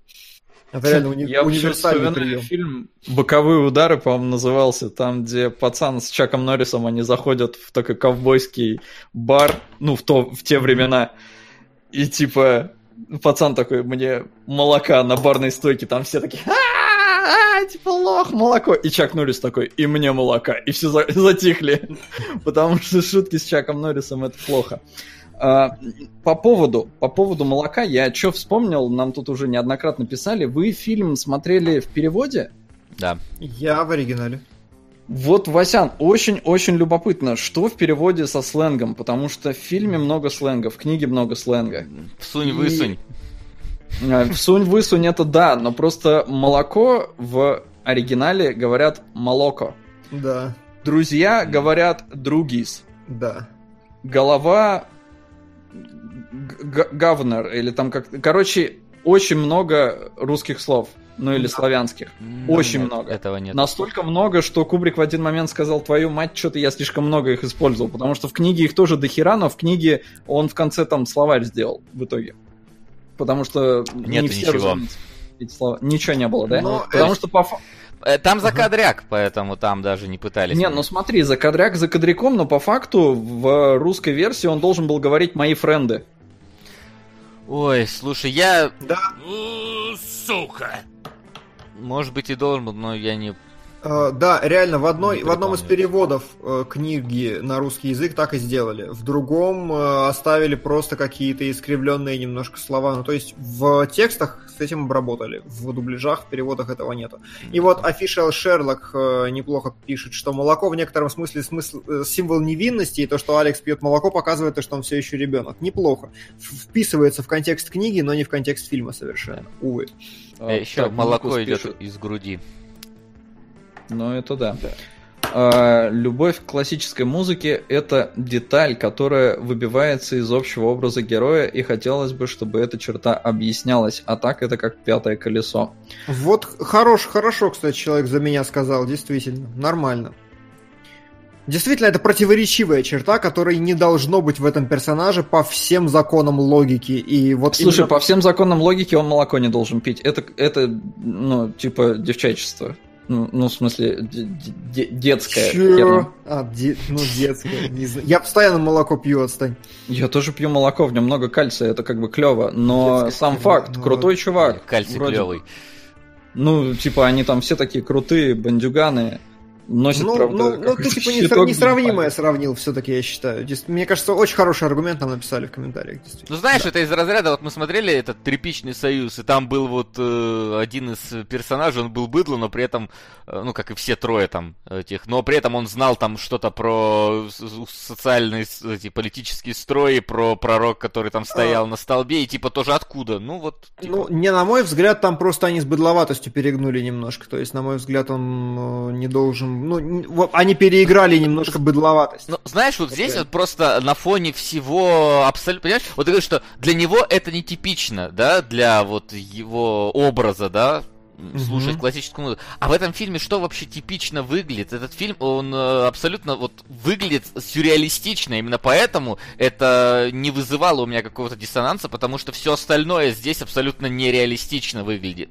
Здесь абсолютно нереалистичный мир, и поэтому то, что он любит классическую музыку, единственное, что он один из всех э, ребят классическую музыку любит, ну поэтому он и предводитель, возможно, потому что он несколько умнее ребят, но знаешь, может, поэтому у меня не вызвало это вопросов. То есть я прекрасно понимаю, что как образ гопника он здесь несколько не сочетается, но здесь, в общем-то, все выглядит э, абсолютно не настоящим. Но я вот не понимаю твои претензии, почему все не настоящее. То есть сюрреализм есть, но общество-то абсолютно, по-моему, настоящее. Все Но вполне. и- нет, по- я не про общество сейчас Подождите, говорю. а, а опять про- же, это говоря о рецензии Эберта, и это будет к месту сейчас, а, общества-то нету в этом фильме. Но я в смысле про мир. Да И здесь и то, мира нету, здесь Не, нет ну сеттинга. Смотри, здесь есть э, как минимум э, исправительная колония, здесь есть тюрьма, здесь есть этот элемент, здесь есть люди, которые, которым не плевать на то, что о них напишут в прессе, здесь есть газеты, здесь есть люди, которые Ну, нет, хотят видишь, сохранить опять же, это нужно. не сшито все в целостный мир. То есть здесь есть просто вот я чувак, про которого я, я как бы около мэр. А, а вот это вот, смотрите, магазин. Ну, А вот это как вот- бы и Да. все вопросы, что за общество, типа, что за политический строй и все такое. Но государство-то есть. Нет, ну понятно, что государство есть, но с точки зрения прописывания сеттинга и уделения внимания именно какому-то политическому аспекту и всему остальному, мы не можем вообще ничего сказать по именно какого, какое там устройство в мире, потому что ни хера непонятно. А, в Blade Runner у нас методично выстраивалось все, все, все, весь мир от и до, там, от нижних слоев до верхних, там все показывают здесь, просто урывками, вот так отдельная комната, комната, вот эта улица, смотрите, вот, то есть даже лица города нет как такового в этом фильме, потому что вот, вот как какое-то есть у вас лицо города? Нету, потому что нет общих планов улицы и еще чего-то. Бюджета Вот не этих- хватило. Ну, типа, вот этих вот вещей нету, и поэтому мира-то нету в фильме. В том числе была претензия у Эберта, да. И я ее понимаю. Ну и ладно. Ладно, докопались мы до мира. А, Че в целом-то? В целом-то, чё, я не знаю, ну вот... э, Что мы рассказали? Мы сюжет не стали рассказывать, и никто не просит в чате, Да и не надо и там. не будем, и не будем, да, с заводным апельсином все более-менее понятно. А, Я посмеялся с того, какую Эберт написал разгромную рецензию на э, заводной апельсин, но я ее не разделяю, конечно. М. Фильм обаятельный, фильм интересный, фильм стильный, дикий и абсолютно не характерный для Кубрика. Почему, я думаю, он не понравился Эберту? Потому что он очень контрастный. Потому что у Кубрика это всегда реализм. Потому что у Кубрика всегда вот много симметрии, но здесь я нашел только один кадр вообще симметричный, вот так плотно, когда искал. Потому что здесь необычная картинка с точки зрения линз и всего остального. И э, потому что недоделанное кино с точки зрения вот этого вот, вот пространства э, какого-то э, пространства мира, это да, но это просто очень комиксная картинка. Для своего времени она разорвала все, что было можно по уровню насилия и всего остального. Сейчас она не выглядит настолько жесткой, насколько пытается быть все-таки. Э, да, ну, ну, сейчас она вообще местами похожа на черную комедию. Без черных Да. только. Но, знаешь, эм, такое ощущение вот после просмотра создается, вот э, мне, на самом деле, после и тогда еще просмотра, и сейчас, не сказать, что мне понравился фильм. А, Мгм. Потому что а, я как будто вот, честно, посмотрел какой-то сюрреалистичного Левиафана. То есть какая-то вот чернуха, вот ради чернухи, где показано, что все говно, все плохо, и как бы кругом э, разврат, насилие, и каждый персонаж здесь абсолютно вызывает негатив у тебя. Что родители, которые не следили за своим ребенком, что главный герой со своей бандой, которые орудовали там, да, э, убивали людей, что писатель даже, который пускай и потерял э, свою любимую, но все равно, скажем так, э, отыгрался э, на обидчике, все равно, знаешь, там, э, если э, писатель, который изначально написал этот э, заводной апельсин, он христианин и считает, что надо прощать, то здесь совершенно не такой образ у писателя, да. Что чиновник, который готов там подстраиваться под общественное мнение, там, да, и э, что тогда он его послал на эти фактически принудительные э, принудительное лечение, теперь его пы- пытается как-то сгладить это э, при помощи там э, договоренности с ним. Вот, вот ты посмотрел эту чернуху и такой вот, вот просто вот после нее вот о чем можно вообще подумать? Ну, то есть, э, как, э, какие хорошие мысли тебе могут прийти в голову? Не знаю, я прям вот посмотрел, мне просто, ну... Ну, типа, не надо так делать. Не знаю, насколько хорошая, Нет, а, но... а что не надо делать? Э, Конкретно. В этом фильме даже единственный, кто проявил хоть какое-то... э, Вот единственный положительный персонаж, наверное, это э, жена писателя, которая решила открыть дверь и помочь им. И что она с этого получила? Слушай, ну здесь просто реально, здесь очень высокий уровень абстрактности рассуждений, который идет еще и из э, книги, из исходной. Кстати, вот пока идет речь. Нам выстраивают образ абсолютного зла в лице подростка, но дают лучик света в его мрачном образе, как раз таки тем, что он любит классическую музыку. Не, Нурбак, ты не прав. В книге история другая. В книге, э, по большому счету, вся любовь к Баху привита исключительно за тем, чтобы потом Бетховен. ее отнять. Или в книге Бах. Бетховен, да. Э, Вся любовь к Бетховену привита исключительно за тем, чтобы ее потом отнять. То есть я читал прям в дневнике автора. э, История такая, что это просто нужно было, вот это контрастное чувство прекрасного, чтобы отнять его заодно и поставить дополнительную абстракцию рассуждений. Типа все в книге про свободу воли, и вот отнимая у человека возможность вот ненавидеть и убивать, отнимаем мы у него свободу воли, и что получается? И не вынимаем ли мы из него что-то другое важное человеческое, и не потеряем ли мы это? Слушай, ну мне кажется, они намного больше ему насолили тем, что они отбили у него желание заниматься сексом.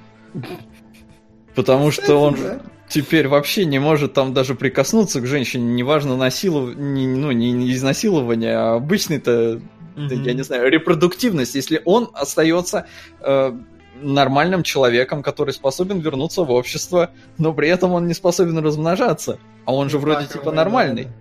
Что, ну, это вот очень странная штука, и, на мой взгляд, можно было обойтись только вот этим элементом, не вписывая музыку вообще. Музыка у них, типа, побочно, она такая обрубилась, и, ну, типа, с таким же успехом, мне кажется, его бы из окна могла выкинуть голая женщина. Она бы шла на него, он такой, нет, нет, нет, и выпрыгнул из окна. И было бы даже смешнее, я согласен. Ну, просто, понимаешь, после э, прошлых фильмов Кубрика, которые мы смотрели, этот мне как-то, э, ну, непонятно, несколько идея не несет, точнее, идея не несет все положительные мысли, как мне показалось. Потому что если цельнометаллическая оболочка несла в себе антивоенную направленность, космическая Одиссея вообще показывала раз- развитие человечества и переход там на отдель- дальнейшую ступень эволюции, то есть развитие как вида, то заводной апельсин, он как будто бы в тупик уходит. В круг. Ну да, в круг, э, в, в круг, в тупик, то есть нету выхода из этой ситуации, как будто бы. Да, И да, вот- нет никакого разрешения. Да, и Ну вот поэтому вот он мне, наверное, не понравился, потому что... А, ну вот в том числе это еще не кубриковское кино, потому что в кои-то веке за каким-то хреном Кубрик экранизировал дословно, ну практически дословно, насколько было можно, очень близко к тексту, без э, концептуальных серьезных отличий, исключая вот финальчик. Типа, и что, и почему, и как это вообще вписывается? Не, ну смотрите, там он сначала же выпустил Одиссею, с ней все было хорошо, потом он выпустил... Сука! Здравствуйте. На фильм «Поддубный». Вот Спасибо. это интересно и да, неожиданно. лаконично. А, Э, ну, Со, слушай, вот насколько сначала ты или ты просто имеешь в виду просто какое-то сначала, потому что это шестой его, не шестой какой-то, ра- седьмой фильм Одиссея. Не-не-не, я к тому, что Одиссея была кассово успешной, а потом он занялся чем-то, что провалилось. Я уж не помню, кем он... Ну, я смотрю, что у него... Апельсин его следующий фильм. Да, но у него в перерыве что-то было. Нет, И по- Да. я, я вот смотрю по фильмографии. Я тоже смотрю по фильмографии, но у него было что-то в перерыве. Может, оно даже не вышло. Может, но деньги, короче, он на нем просрал. И в итоге на заводной апельсин у него денег было намного меньше. И снимал он его, я уже понимаю, э, чисто потому что, ну, типа, надо было что-то снять. И поэтому он пошел на экранизацию книжки, сам ее переписал, сам снял. Снял в рекордно быстрые сроки для себя э, Да. за маленькие деньги. Сейчас я нагуглю, что у него там было до этого. Было что-то в перерыве, и из-за этого Да, он да. взялся за... Давай, ищи. Пур Юрик спрашивает, а не может быть идеей невозможность искусственного изменения человека и человеческой природы? Так нет, наоборот же возможность. Ну, опять же, это просто вопрос, насколько это целесообразно, что из этого получится, но в фильме подразумевается эта возможность, что если такая возможность есть, то Ну, что с тут, ней тут, делать? короче, либо надо всех сразу, либо этот человек просто не выживет. Ну, типа того, типа того. Он готовил фильм про Наполеона, но не смог Да. снять его из-за провала Во. Ватерло Бондарчука. Во. Да, Ватерло. Ладно, хорошо. А, Кубрик предлагал Николсону сыграть Наполеона. Что за Наполеон-то начал, начался непонятный? А, он не стал другим, он просто не способен вновь на это. Ну, это может быть, да. Может быть, да. самым правильным будет сказать, может быть, да. Давай кадры. Я их прислал. Да, конечно, сейчас, секундочку, подожди. Потому что я еще не, не установил после переустановки винды правильный плеер, и пришлось не так сохранять. Да, неважно. Да, давай. А, а, ты уже, да? Да, я уже. А, первый кадр, вот этот легендарный с молоком и с отъездом, и вот здесь как раз э, первое, чем не похож этот фильм на остальные фильмы Кубрика, здесь действительно фантасмагорическое пространство создано, абсолютно чего он обычно не делал. Симметрия зато твоя. Зато есть моя симметрия, да, которой в остальном фильме чудовищно мало. Насколько я понимаю, симметрия, э, асимметрия, она используется как типа показатель того, что все неправильно. В следующем кадре я хотел отметить такую вещь, очень крутую, которую нигде никогда не упоминают. Я совершенно случайно увидел у какого-то эссеиста там на 3000 просмотров. Хотя я могу соврать, но не, это не важно. У Кубрика реально это а, он один из первых чуваков, кто начал использовать практическое освещение. То есть он внес колоссальный вклад в популяризацию того, о чем мы с вами говорили в прошлом кадровом разборе. А, видите в этом кадре и во всех кадрах, которые вы увидите до конца здесь, освещение только настоящее. Если нету обоснованного источника света в кадре, тогда его и не будет никак ну, вообще. Это потому что денег не было. Не, не поэтому. Поэтому. Во все...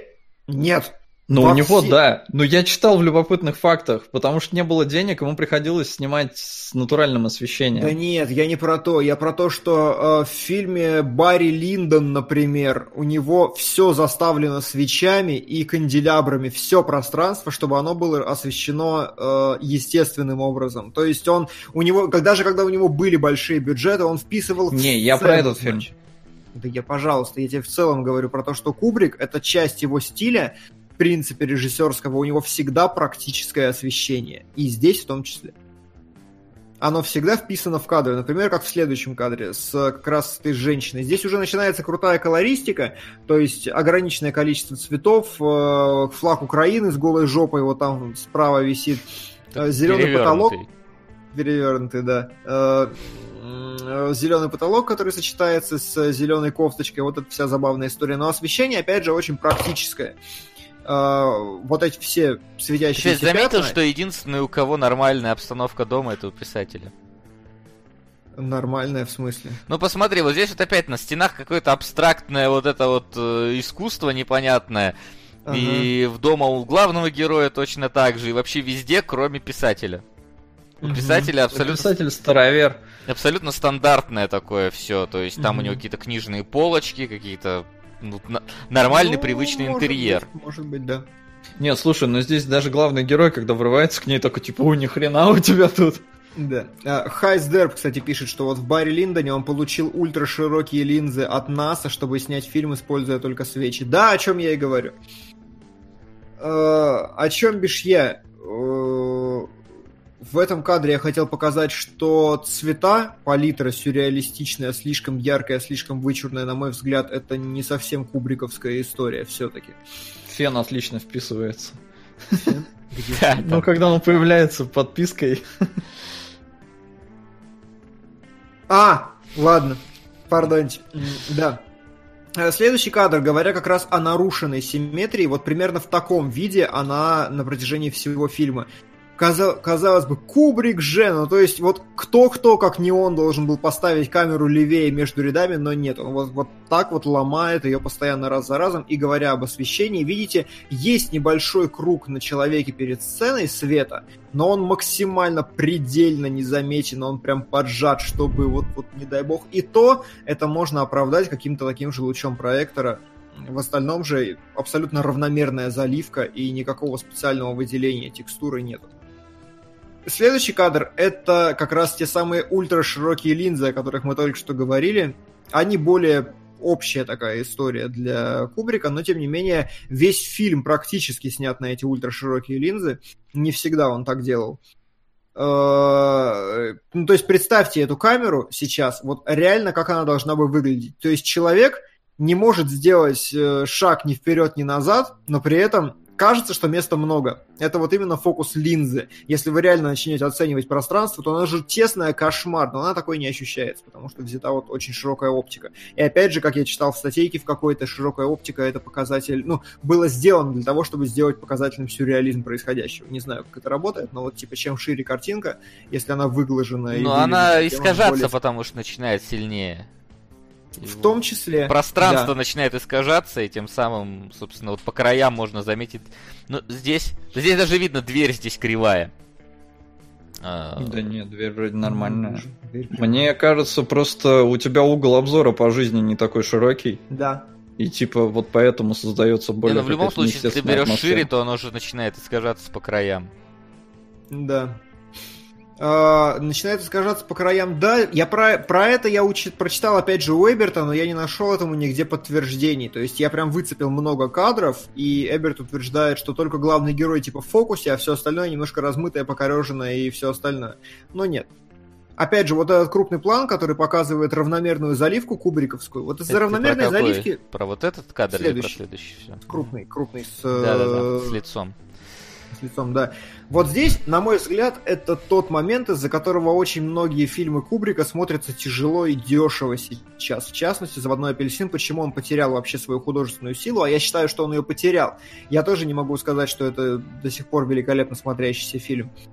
Uh, именно потому, что нету какого-то жесткого освещения, которое бы красиво рисовало. Гражданин Кейн, да, Гражданин Кейн весь высвечен правильно, а фильмы Кубрика засвечены очень равномерно, очень, ну вот, вот нет вот этого вкуса какого-то, и поэтому это смотрится все гораздо более реалистично, приземленно и простенько. И вот эта простота — это не кубриковская черта. В остальных фильмах у него э, практическое освещение, но гораздо вкуснее все сделано.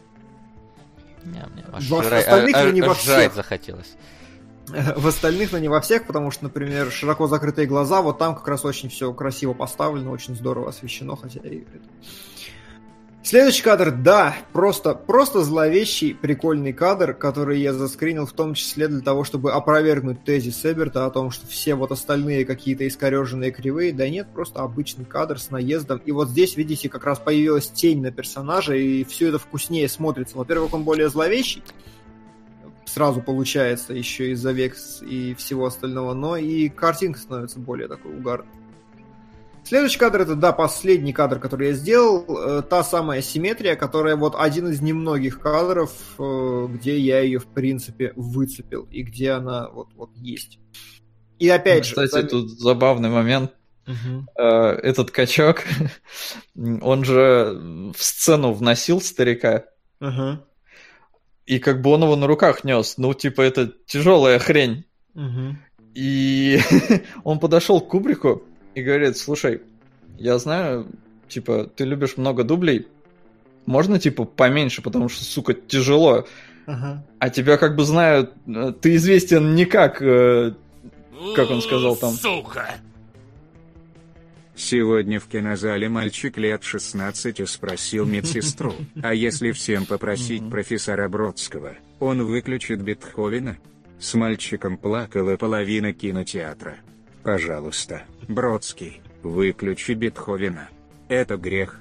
А донатик на исчезновение 1988. Целую ваши Спасибо, лапки. смешно. Капа. Спасибо. Не, Спасибо. не вижу я исчезновения у нас до этого. Наверное, его не было. А, и он говорит э, режиссеру при всей съемочной площадке там, типа, слушай, ты известен не как Кубрик, один дубль. Такая тишина напряженная. типа, чё? Чё он посмел сказать Кубрику? Кубрик заржал и сказал, ладно, я постараюсь. И снял эту сцену за 6 дублей. Но мужик все равно запарился таскать дядечку. Э, да, но, кстати, вообще-то, опять же, что не характерно, говорят, очень быстро снятый фильм для Кубрика, потому За год. Ну, типа, по количеству дублей вообще все получалось с, со второго, ну, там, с третьего, с шестого не было вот этих 80 дублей Были. повторений. Были, сейчас, блин, я закрыл. Ну, давай, хорошо, не, не все, не Да, все. но просто он сказал, что актер главный, типа, охереть да, молодец, и да. справлялся быстро. Да. А, и вообще сказал, типа, если бы Макдауэлл не согласился сниматься, он бы вообще, наверное, фильм бы не снял. Типа, для него это прям какой-то был. Пунктик, ладно. 74 Так, что, все, да, последний кадр. э, Да, это последний кадр, и у меня О, всё. последняя сцена была снята за 74 дубля. Я не знаю уж о которой речь, но, не, наверное, не там, где он с девкой. Жевание, мне кажется. Да, мне тоже кажется, что жевание. Причем жевание было импровизировано, как и много, ну не многое, но некоторые вещи в этом фильме. Например, э, культовая уже теперь сцена с изнасилованием под Singing in the Rain э, импровизирована главным актером, потому что они 4 дня не могли это снять нормально. И на четвертый день Кубрик такой, блин, давай что-нибудь выдай. Спой что-нибудь. Да, а тот спел единственное, что помнил на этот момент, но Кубрику Да. так понравилось, что он пошел и занес 10 тысяч за авторские права сразу за эту песню. Да, да, именно так и было. Одна из таких самых классических историй. Но в итоге, подводя мое мнение, не знаю, э, мне стало в какой-то момент откровенно скучно смотреть. Какой-то магии, вовлечения и чего-то еще я не почувствовал. Сюжет я знал практически до самого конца, только самый финал подзабыл немножко. И, ну, как-то как не было у меня ни напряжения, ничего. Я такой смотрел, смотрел, в какой-то момент на телефон отвлекся, еще смотрю. Но старался, старался, но мне тоже не очень нравится заводной апельсин в конечном итоге. Как бы, как философское рассуждение, книга круто. Как э, кар- стильная картинка, как источник мемесов круто. Как фильм, не знаю, нет, уже нет. Но, как я уже сказал, мне он тогда, скажем так, показался каким-то странным. И сейчас, вот я уже в более таком осознанном возрасте его посмотрел, ну, мне не нравится, знаешь, такая его именно какой-то вывод, который из него идет. В принципе, он сам-то, да, неторопливый тоже фильм. И вывод из него не очень. То есть, если космическая Одиссея мне прям супер зашла, хотя раньше я тоже ее не мог никогда досмотреть нормально, то вот если Одиссея зашла, то заводной апельсин, ну, как тогда вызывал у меня недоумение, так и сейчас, если честно, вызывает некоторое недоумение. Не знаю, у меня наоборот, я космическую Одиссею еле осилил, потому что она унылая и затянутая, Охеренно. э, хоть и хорошая, но она реально, блин, какая-то Ну прям... да, а. ну, ты- ну- ну там это А корабли, блин, космические, они, я не знаю, Не, ну, малолетки. Ну, неважно, не знаю, не, мне понравился, что с первого просмотра, что со второго, мне понравилось, как они там копались и в том, должна ли тюрь- тюрьма перевоспитывать или наказывать, Э, такие там мысли меня посещали в середине, и в целом, не знаю, по мне так отличный фильм, с удовольствием пересмотрел и буду читать книгу. Хорошо. Хорошо. Ну что ж, осталось только ответить на ваши замечательные вопросики. Вопросы? А у нас есть замечательные вопросы?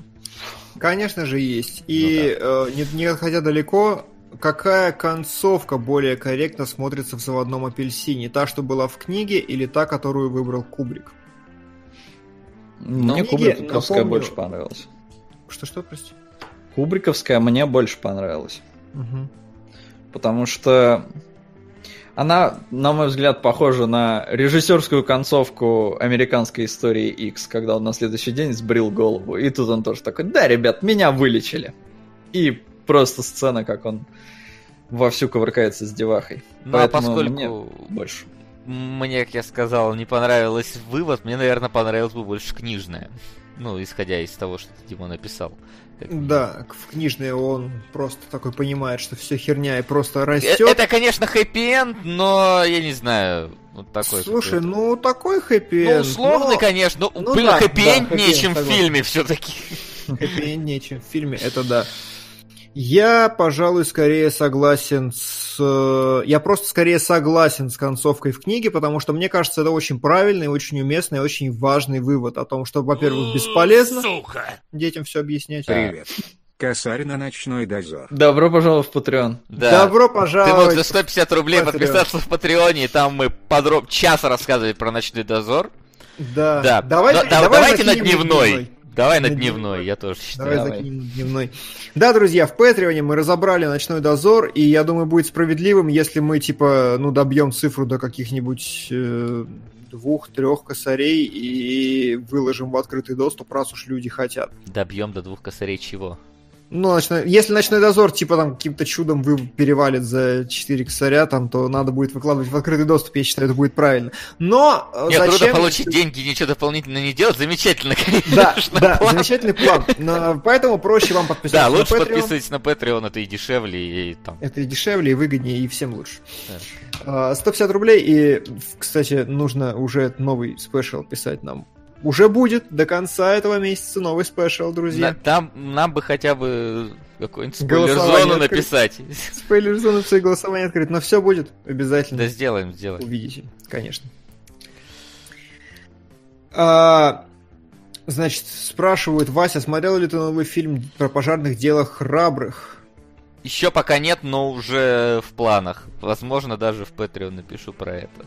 А может быть, э, про кое-что другое. Решаю пока. Хорошо. А, Хвалят новые, о чем говорят мужчины. Говорят, добротные получше второй части, во всяком случае. Но на следующий фильм «Квартета И» иду только после рецензий. Просто, если кому-то было интересно, спасибо. А Как вы считаете, вернется ли Найшулер в кино? Я не хочу за него ничего считать. Хочет, возвращается. Не хочет, Ну да. пусть не возвращается. Какое себе дело. Да должен, по идее. Ну, то есть, если верить его интервью Дудю, то должен. Ну и ладно. Вернется, вернется, молодец. Почему Лоуренс за маму номинировали на малину? Потому что маму американцы возненавидели всем сердцем. Просто ни больше, ни меньше. А, номинировали ее на малину? Видимо, да, раз человек задает вопрос именно таким образом. Ну, А, но реально, просто маму прям ненавидят в Штатах. Все, со всей... се- И Лоуренс сама, ей немножко стыдно за то, что она в этом снялась, потому что она смысла фильма не поняла, насколько я понимаю, по самой Лоуренс. Ну, худшее. хрен Да, знает. действительно есть там.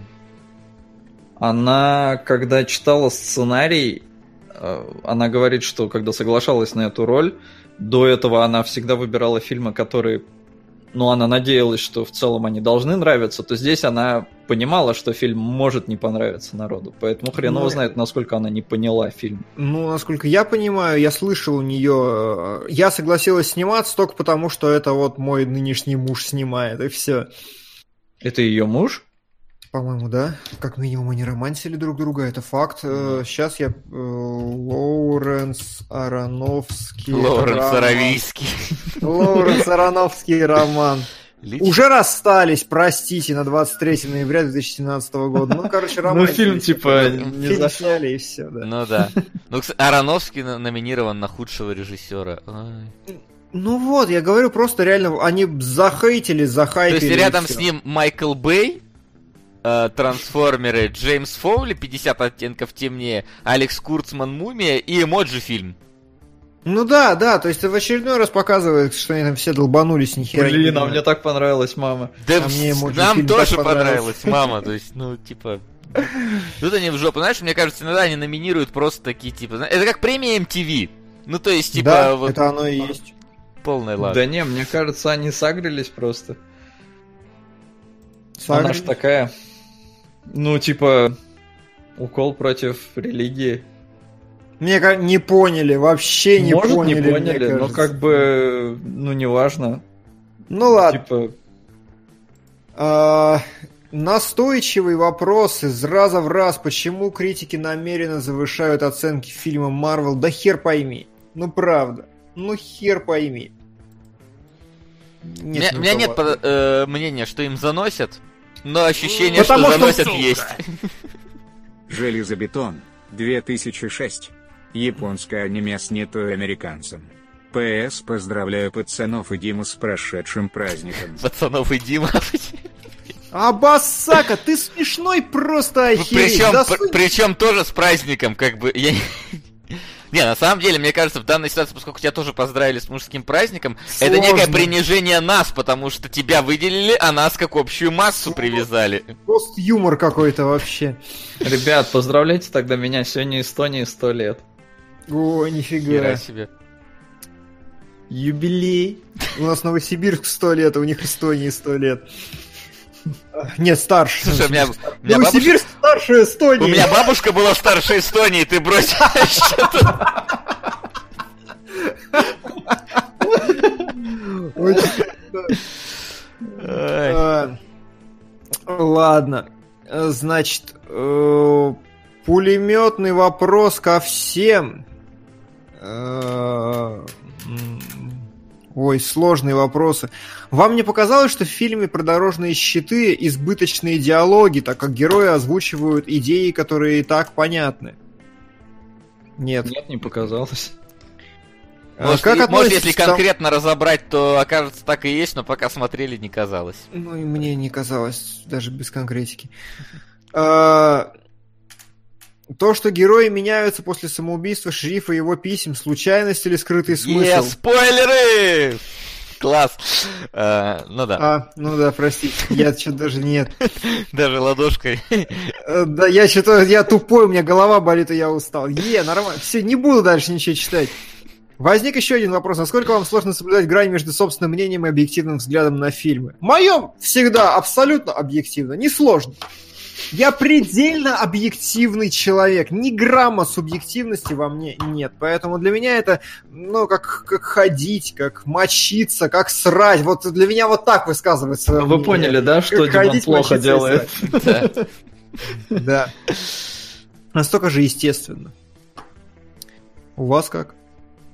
Да, да, мы тоже с Рём ходим, и вот это все работает. Хорошо. А, эстетизация насилия. Тут в заводном апельсине насилие ради насилия. С праздником, Макс. На леденец. Спасибо. За леденец. Да. А мы не будем благодарить. Мы, да. А, не бессмысленность ли создает такую привлекательность насилия в фильме «Заводной апельсин»? Может быть. Сложно. Слушай, ну, не знаю, это такое. Эстетизация это когда сделано красиво. У Кубрика все красиво и, кра- и насилие красивое. Вот тебе и эстетизация. Я реально не могу ничего большего сказать по этому поводу. А, хорошо. Ну и все. Не кажется ли вам, что в апельсине главное это дизайн, и это последний вопрос сегодняшнего дня? Да ну нет. Да ну да, учитывая, что он не поменял сюжет, учитывая, что он не использовал, э, ну, ничего не трансформировал, ничего не привнес своего особо, использовал классическую музыку, как и написано в книге, мне кажется, что действительно вот то, что Кубрик сделал авторского в этом фильме, это исключительно дизайн. Я хотел об этом сказать еще в обсуждении, но выскочил. А, ну типа для него, что ли? Ну, типа просто вот как, как вот главное в фильме это дизайн. Была книга, в книге было все вот это самое лучшее. Что осталось в фильме, только изменение Короче, не дизайна. привнес ничего, кроме Не привнес визуального ничего, антуража. кроме- Вот в чем Да. суть. Про Ну, фильм концовочка мечты не лучше. забудьте. Про фильм мечты не забудьте. Чего? Да. А, про наш фильм мечты? Про, про наш фильм мечты. У А меня я уже не ничего- помню, что а я в я прошлый раз выбирал. я, я, А я, я помню, я- потому что до сих пор Red Alert экранизировать, я уже говорил. Ну, кстати, да, это замечательно. А я... э, я... По-моему, я говорил примерно то же самое. Я бы взял э, пару крутейших актеров. Слушай, во-первых, я бы снял, не знаю, порно между Райаном Гослингом и Натали Портман, например. Но если серьезно, то я бы взял Шестичасовое. Я бы взял э, Соркина, и мы бы вместе написали что-нибудь крутое. Забухали Я бы вместе. Я бы ходил, короче, и спрашивал, как он пишет, да, и все. Какую-нибудь историю про замкнутое помещение с... Вот типа Кловерфилда 51, реально, вот один из самых крутых фильмов. что ли? 10. 10! И его тоже, да. Типа Кловерфилда 10 с Соркиным я бы написал вообще с огромным удовольствием. Ну, мне кажется, в прошлый раз я сказал Спилберг и Ready Player One. Потому что он уже вот-вот. А так, да хрен его знает. Тут столько, столько вариантов, столько вариантов, что хрен знает. Ну, типа, ну серьезно. По-моему, снимают уже вот просто все. Дреда нового хочу. Дреда, кстати, да, прикольная тема. Да, стоило бы его снять нормально, он заслужил, но никак не получит. Есть Сериал вроде хотели, но непонятно, что там. Ну не пошло, да, что Что Netflix тупит там, я не знаю. Они все что угодно готовы снимать, мне кажется. Реально, у Netflix, вы видели, кстати, у них, короче, аннигиляция 100 из 100, Спортман последний фильм, всем дико нравится, Ололо невероятно, а на другой фильм, который от автора Луны 2112, просто там 0 из 10, катастрофа для Netflix, позорище. Мне кажется, они вообще не фильтруют ничего. А это, это знаешь, это в Саус Парке было, а, по-моему, вот я не помню, только в игре или в последнем сезоне уже, а, что они же хотели там франшизу свою создать, супергеройскую, и они такие, знаешь, звонят в Netflix, говорят, давай звоним в Netflix, какая разница, они все равно что угодно, говорят, сейчас снимают любую идею.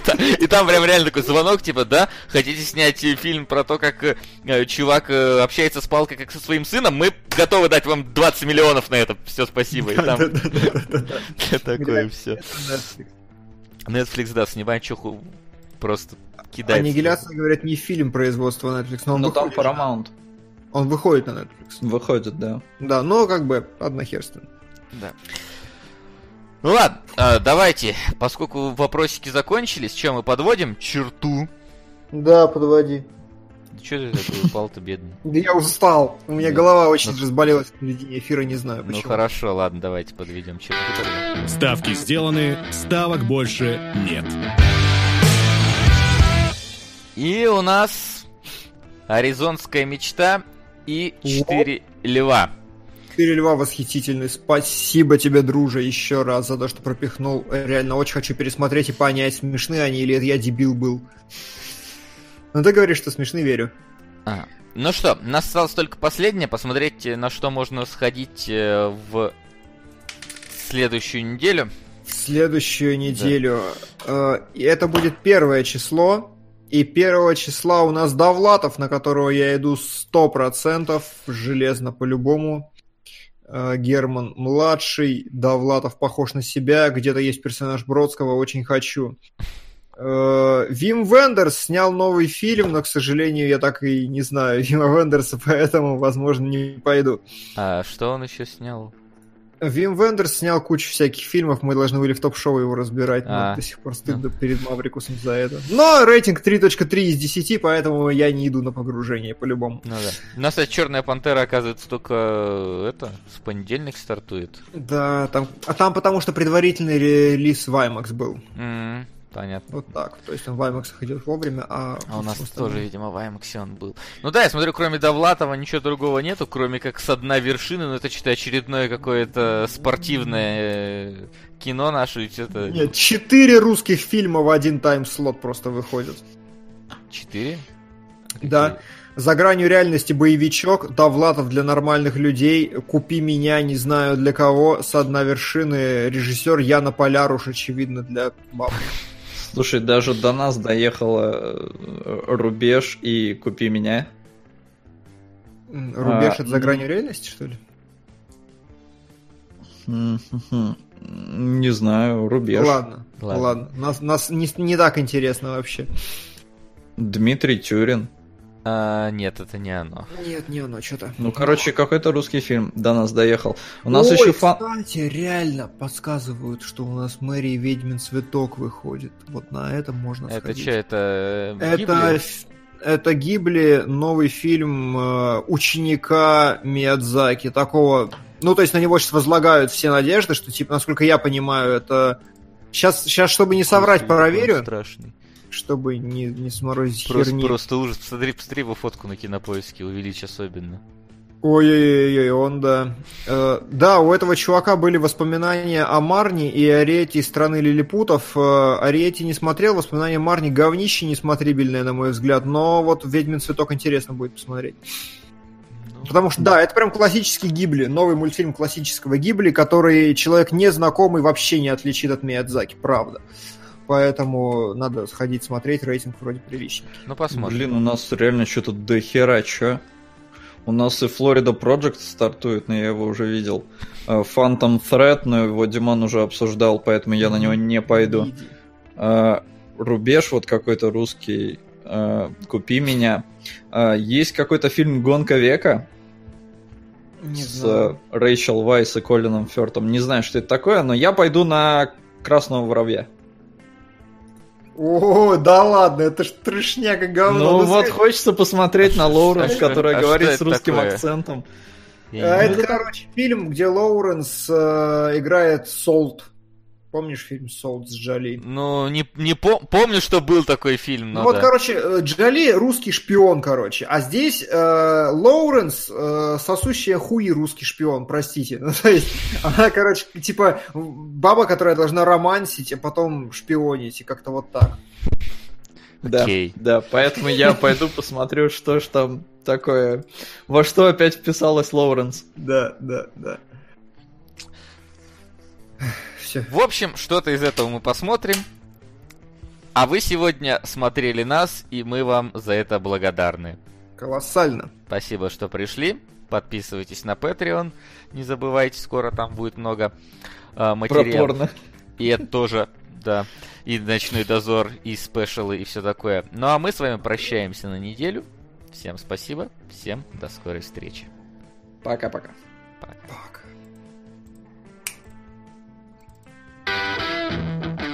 Кинологии.